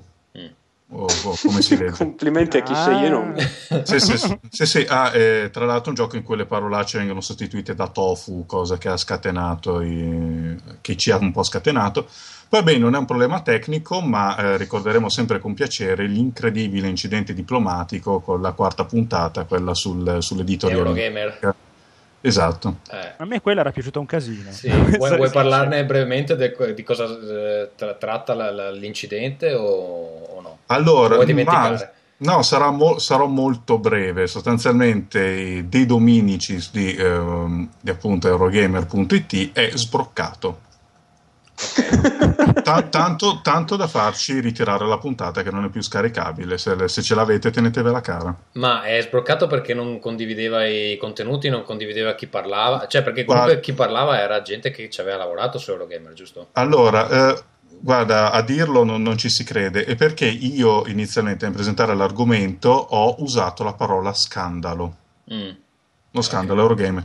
C'è rimasto malissimo. Parlava di lui, altre 20 persone che restavano allibite perché abbiamo parlato di scandalo. Mi immagino 20 sedie con 20 urli di Munch. Fossilizzati nel tempo proprio. Sì, voglio dire, dire, se, sa- se sai l'italiano, lo scandalo non è un giudizio su Eurogamer, uno scandalo è oggettivamente esploso. Però niente, non, non- non l'ha voluta digerire. Poi appunto E quindi scusa, anche- vi ha minacciato di azioni legali? Eh, ci ha minacciato di azioni legali. poi- Denunzia con la Z. denunzia, poi anche Alberto Belli si era scatenato contro costui, insomma, per quieto vivere, la puntata non è più scaricabile. Però insomma chi doveva ascoltarsela se l'ha ascoltata perché io l'ho ascoltata. Vabbè, bene, però insomma, ne, sono, ne sono lieto, no, poi è comunque una puntata di No, Pagnol- perché era scaricabile all'inizio, quindi io l'ho scaricata quando è uscita e c'era. Sì, sì, sì. No, io No, credo adesso- scaricata da, da Mega Upload o da qualche altro posto perché non era più scaricabile.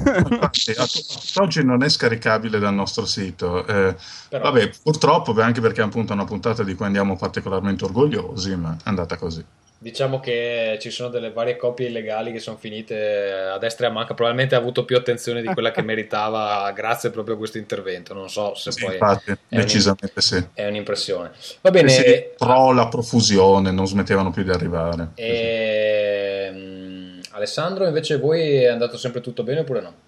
Eh, sì, perché trovandosi appunto a registrare fisicamente nello stesso luogo, tiri fuori il microfono, tiri fuori il portatile, registri, prima di andare via facendo due chiacchiere fai un backup e quindi Quindi in linea di massima non, non- succede mai nulla, a meno che tornando a casa non faccio un dritto in una curva in macchina e mi tocco perché non debba scadere, eh, direi che non può succedere nulla di particolare. Ho capito, va bene. ehm, prima di eh, chiudere, eh, ci sono dei podcast italiani o non che eh, sentite che magari non sono stati invitati in questo episodio particolare di Rincast, che però insomma meritano attenzione, noi che siamo vecchi magari non, non li conosciamo.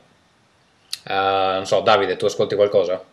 Ma eh, io ascolto principalmente roba videoludica che è qua o è stata ieri sera. E poi ehm, ascolto mi è capitato di ascoltare adesso non mi ricordo il titolo esatto qualche podcast di tecnologia ma mi sono ampiamente rotto le palle. E anche perché la maggior parte di come dicevo prima a me piace fare quattro risate. Quindi se, se il podcast che si prende troppo sul serio anche su- sulla tecnologia o comunque su argomenti particolarmente che mi interessano però veramente se è troppo serio non ce la faccio. Ascolto ogni tanto quando riesco cioè più che altro quando ho voglia Giant Bombcast che è carino Ok, Eh. ehm, Vittorio? Ma allora, io citerei, ma è già stato detto ed è comunque famoso, eh, Radio Game di Mario Morandi. Sì, che tra l'altro, Ah, gra- sì, sì, grandissima colpa mia, non mi sono proprio ricordato di, di- di chiamarlo, però effettivamente avrebbe potuto essere qua con noi questa sera, quindi Sì, sì. devo chiedere scusa a Mario. No, comunque lo considero uno dei migliori anche proprio per, per fattura, perché cura moltissimo le singole puntate, forse è anche aiutato dal fatto di farle da solo. Eh, poi per il resto, beh, eh, adesso è videoludico fino a un certo punto, a me piace Twilight di Alessandro Preda, Quando esce, perché alla fine esce, quando esce. sì. eh, ormai eh, ne esce un episodio all'anno, credo. Sì, però insomma la formula brevissima, il fatto che lui anche sul blog personalmente mi fa ammazzare da ridere, però vabbè, anche lui è famosissimo. Poi, beh, io indicherei, uso il condizionale, questo podcast molto saltuario che è Archeologia Videoludica, che parla di retro gaming proprio facendo un profilo storico. Che, il fatto che mi dicono essere molto ben fatto, in realtà io ho scaricato la, la prima puntata, ma non l'ho ancora ascoltata. Ok, io ho quindi non- scaricato non so la, pri- la prima e avevo delle perplessità. È interessante perché i, per le persona- i personaggi che parlano hanno una voce super radiofonica, ma molto più radiofonica delle nostre. E, mm, Ehi, hanno la voce così. Però cioè, eh, non riuscivo bene a capire chi fosse il target di un podcast del genere, perché non è tanto per videogiocatori, nel senso che quello di cui trattano è roba risaputa. E cioè partono proprio dagli inizi de- del videogioco, è molto ret- retro game oriented. Io so- ho sentito solo la prima, eh, quindi poi non so come Cazzo, si chiama archeologia videoludica. scusa. Sì, però cioè, è, è talmente di, di- cioè, cioè, tratta le- la, la cosa in maniera abbastanza generale, quindi insomma per, per i mega nerd magari non è nemmeno la- di, di grandissimo interesse, però non so come si sia evoluta la cosa, quindi invito gli ascoltatori da casa a dargli una- un'ascoltata, insomma, e- per sentirlo. Qualcos'altro? Eh, no, personalmente no. Ferruccio, tu ascolti anche altre cose, no? Io ascolto decinaia e decinaia di podcast. Secondo me i podcast sono eh, uno dei mezzi, dei mezzi più interessanti che sono emersi dal- dall'internet. Per me blog e podcast sono le due cose che veramente hanno cambiato la mia vita mediale, posso dirlo. Ehm, eh, ascolto tantissimi podcast, di quelli videoludici consiglio sopra tutti Weekend Confirmed, che è, di, eh, è in realtà il podcast ufficiale di eh, Shack News, ma è fatto da Garnet Lee, che era eh, il tizio storico di OneUp, quello, quando OneUp faceva bei podcast, lui era il tizio che li faceva. Eh, quindi si chiama Weekend Confirm. Ehm, e poi, e poi di eh, podcast non videoludici, io vi consiglio davvero scaricate This American Life, che è una delle- uno dei programmi in generale più belli che abbia mai sentito in vita mia. È incredibile. eh, Di cosa parlo? sono storie, ehm, sono storie di persone raccontate in, eh, come se fossero dei racconti. Eh, quindi è, è molto è sperimentale a volte, ma davvero bellissimo. Ehm, e dopodiché il podcast, eh, il primo che ha fatto Kevin Smith, che ora ne fa tipo 10 a settimana, ehm, si chiama Smodcast. Ascoltatelo, secondo me è divertentissimo e si può ascoltare tranquillamente dalla prima puntata, cioè non è legato a fatti temporali. quindi- Ehm, io di videoludici, videoludici eh, in inglese ascoltavo anche uno che si chiama Geekbox, che è abbastanza carino, però eh, tra- Troppo cazzeggione, mamma eh, mia. tratta di ehm, sia videogiochi sia tipo serie tv, eccetera. E ehm, mi pare che sia settimanale e c'è sta cosa che ogni tanto si impiantano a parlare, che ne so, del do- Dottor Wu, Doctor Wu, che Ugh. farà piacere a Matteo Anelli, visto che su, su- Non fa altro. su sì. Facebook eh, share solo roba del Doctor Wu. Ah, ma E- siamo tutti scimmiati dal dottor e quindi Wu, una tipo, tipo per un'ora ti parlano del do- Doctor Wu, che se tu non lo segui non ha nessun senso perché ti rompi i coglioni e dici vabbè ma cioè, io qua non, non non so cosa dire, non, non mi interessa molto questo argomento perché non posso non, non- non sono calato molto nell'ambientazione. E quindi comunque è, abbastanza bellino. Se siete fan di serie televisive e videogiochi è un buon compromesso. Però c'è un po' sta cosa che con le serie televisive se non le seguite è, difficile essere interessati.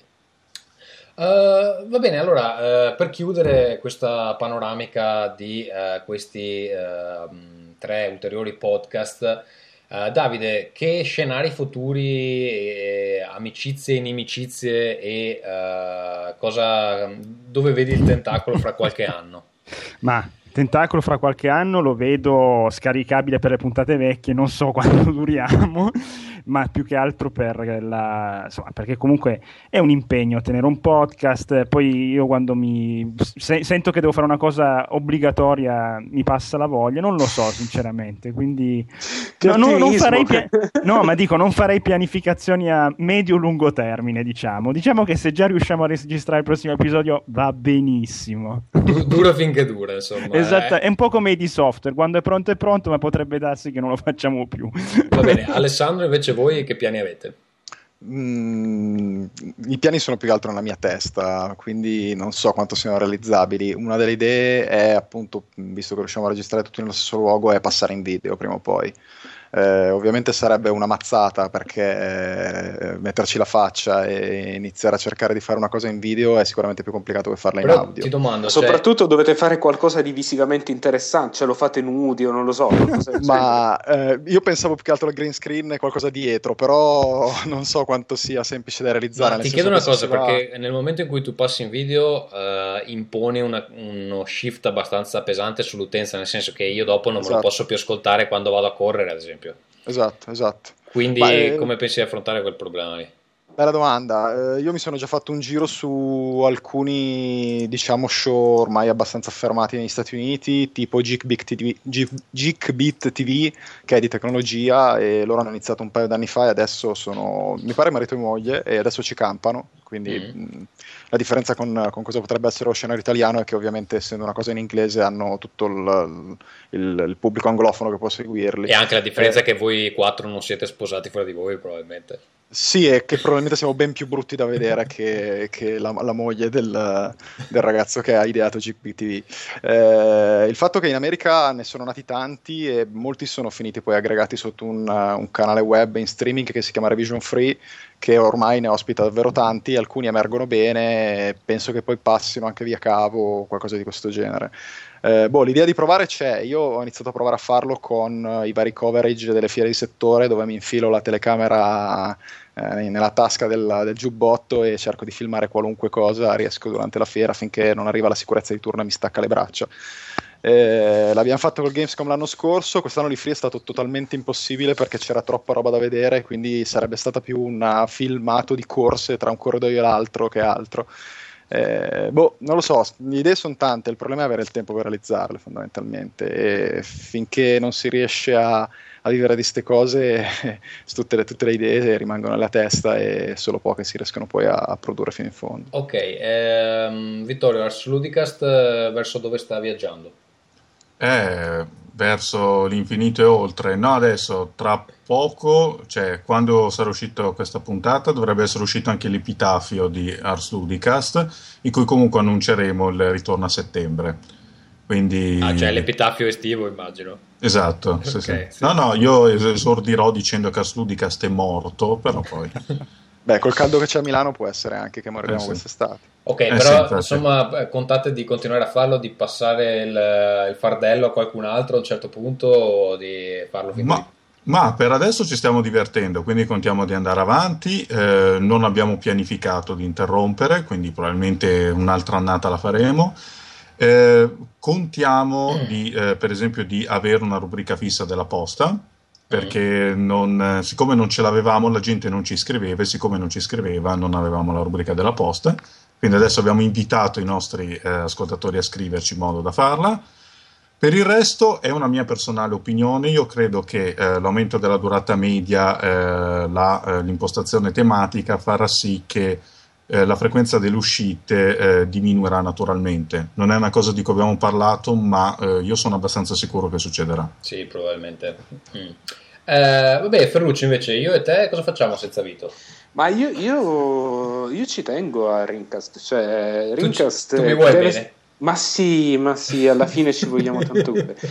Poi ti mando una foto del fatto. Posso Ehm, farvi una domanda? Sì. Vai, vai. Ah, questo Michele, cosa ne pensate veramente di questo Michele? Su, Ma- su, tirate eh, fuori. ma È un Michele- mistero, è un Michele- mistero avvolto in un enigma. Beh, Allora, io, Eh, il problema dell'invitare gli ascoltatori è che non sai mai cosa ti capita. È un po' tipo la situazione Forrest Gump, no? Con eh, la, la scatola di Cioccolatini. cioccolatini, esatto. E, e se ti capita qualcuno che non sa parlare o che si impapina o che magari è molto timido, eccetera, la puntata ne risente in maniera abbastanza pesante. Invece con Michele c'è stato feeling al primo momento. Eh, lui ormai è già stato ospite tre volte, quattro volte. Mi pare che eh, l'ultima puntata sia andata mm, particolarmente bene, ma anche le altre. Quindi, boh, adesso evidentemente se Vito si prende una pausa di riflessione, possiamo vedere di, cioè avremo due persone a rotazione ogni volta, magari Michele potrà essere eh, diciamo la, la- la panchina di Vito Iuvara almeno per un po', vediamo, non lo so, non abbiamo ancora parlato, non abbiamo ancora parlato. Possiamo anche tenerci la, la cosa un po' più aperta e avere due ospiti ogni volta invece Sì, di, sì. invece di- Però io spero, io in generale spero che, che fra cinque anni Rincast ci sia ancora e sia, sia ancora... Sì, io non ancora so, fra. 5 anni. Io Fra 5 anni inizio a avere un piede nella fossa, quindi boh. Vediamo, Oh. dai. Cosa E- chiede nella fossa? Oh. Infatti, ma che cazzo? No, Cos'è? Vuoi so. fare come Gesù, 33 anni e via? Sì, sì. No, non lo so, devo, devo anche cap- cercare di capire come si svilupperà internet in 5 anni, perché... Eh, la madonna. Vabbè, beh, se pensi ehm, rispetto a quando ho iniziato, insomma, cioè prima non c'erano i social network, per esempio, quando No, iniziato però, Rincast. però guarda, secondo me una qualche forma di podcast, secondo me c'è di programma audio eh, indifferita, secondo me ci sarà fra, fra cinque anni, perché secondo me l'idea, eh, cioè è, è- è secondo me l'evoluzione della radio. eh. Sì, sì, è, è difficile un attimo prevedere quali saranno le possibilità tecniche. Ecco, diciamo che per il momento siamo Skype abbastanza sarà migliore. provati, speriamo. Beh, dopo l'acquisizione Microsoft no, probabilmente. Non so Eh, se infatti- saremo ancora ancorati a questo problema di iTunes e tra- tracciare le... le- Ma le- io mio spero di no. Sarebbe, cioè, a me piacerebbe anche riuscire a farlo live ogni tanto, però organizzarlo live è talmente problematico che poi cioè, costringere la gente a essere online in quel momento preciso, eh, però ha, ha un'attrattiva la, la questione live. Eh, quindi non lo so, boh, mh, fino adesso le- tutte le opzioni che ho visto per fare una trasmissione live non mi sono mai piaciute più di tanto, però non è una cosa che escluderei completamente.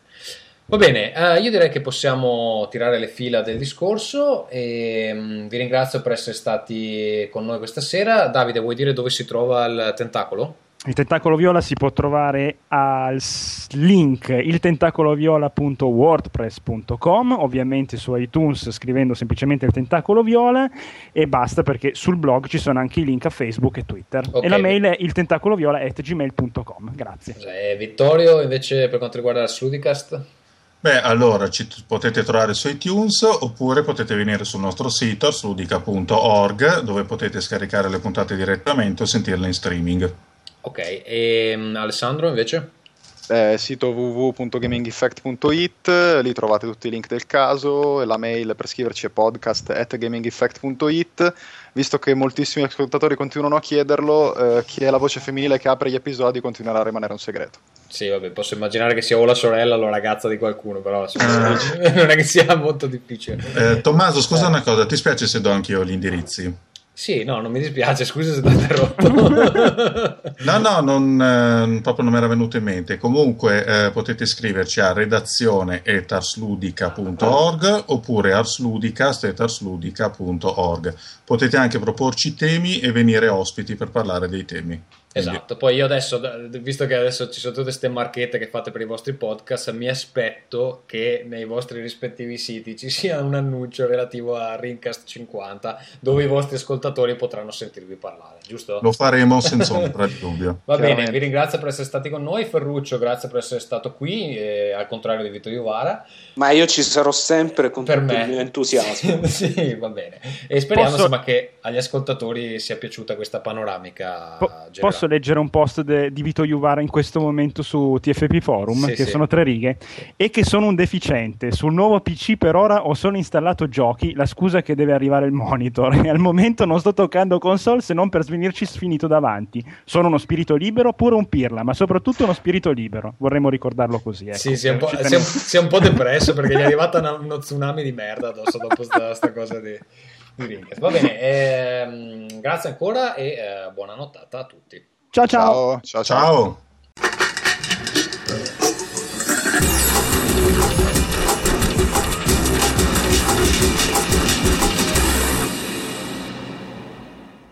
Come sempre non è cambiato nulla nonostante questo sia l'episodio 50, quindi le email vanno mandate a rincast.parliamodivideogiochi.it Potete ascoltare Rincast in streaming e eh, in vari altri formati su parliamodivideogiochi.it Su Twitter ci trovate l'indirizzo eh, www.twitter.com slash parliamo di VG mentre su Facebook a www.facebook.com slash parliamo di videogiochi. Cose varie, eh, Players06 che è il numero attualmente disponibile su www.playersmagazine.it sarà disponibile gratuitamente a partire dal 27 luglio, adesso il sistema è cambiato, non è più 15 giorni dopo, ma ben 30 giorni dopo rispetto all'utenza premium, mentre il numero 7 è già in impa- impaginazione e eh, fra le varie cose che ci sono nell'indice per esempio abbiamo articoli su Super 8, Melancolia, Kung Fu Panda 2, c'è un nuovo episodio della rubrica sul cinema exploitation, uh, un articolo sulla serie TV Glee, poi fra i comics abbiamo recensioni di Nemesis, Priest, Uh, per quanto riguarda la musica c'è la recensione di Ultra Wired dei Dope Stars Inch, uh, Iron EP di Woodkid, c'è uno speciale sulla chip music, eh, per quanto riguarda eh, la parte tecnologica abbiamo un articolo su The Last Hours of Portal 2 invece per i giochi eh, fra le varie cose c'è Shadow of the Damned, C- eh, Child of Eden nuovo- la nuova versione di Zelda per eh, 3DS e poi ovviamente un sacco di altre cose che però adesso non sto qui ad elencarvi. Eh, come spiegato nell'episodio precedente, Players 07 sarà disponibile appena pronto, cioè entro qualche giorno, solo per gli utenti premium che potranno leggerselo online eh, in PDF e anche su eh, tablet e dispositivi iOS e Android. Per maggiori informazioni vi rimando al sito. Detto questo, Rincast si prende un breve periodo di eh, ferie in agosto e eh, quindi con ogni probabilità noi ci eh, risentiremo ai primi di settembre. Buone vacanze a tutti.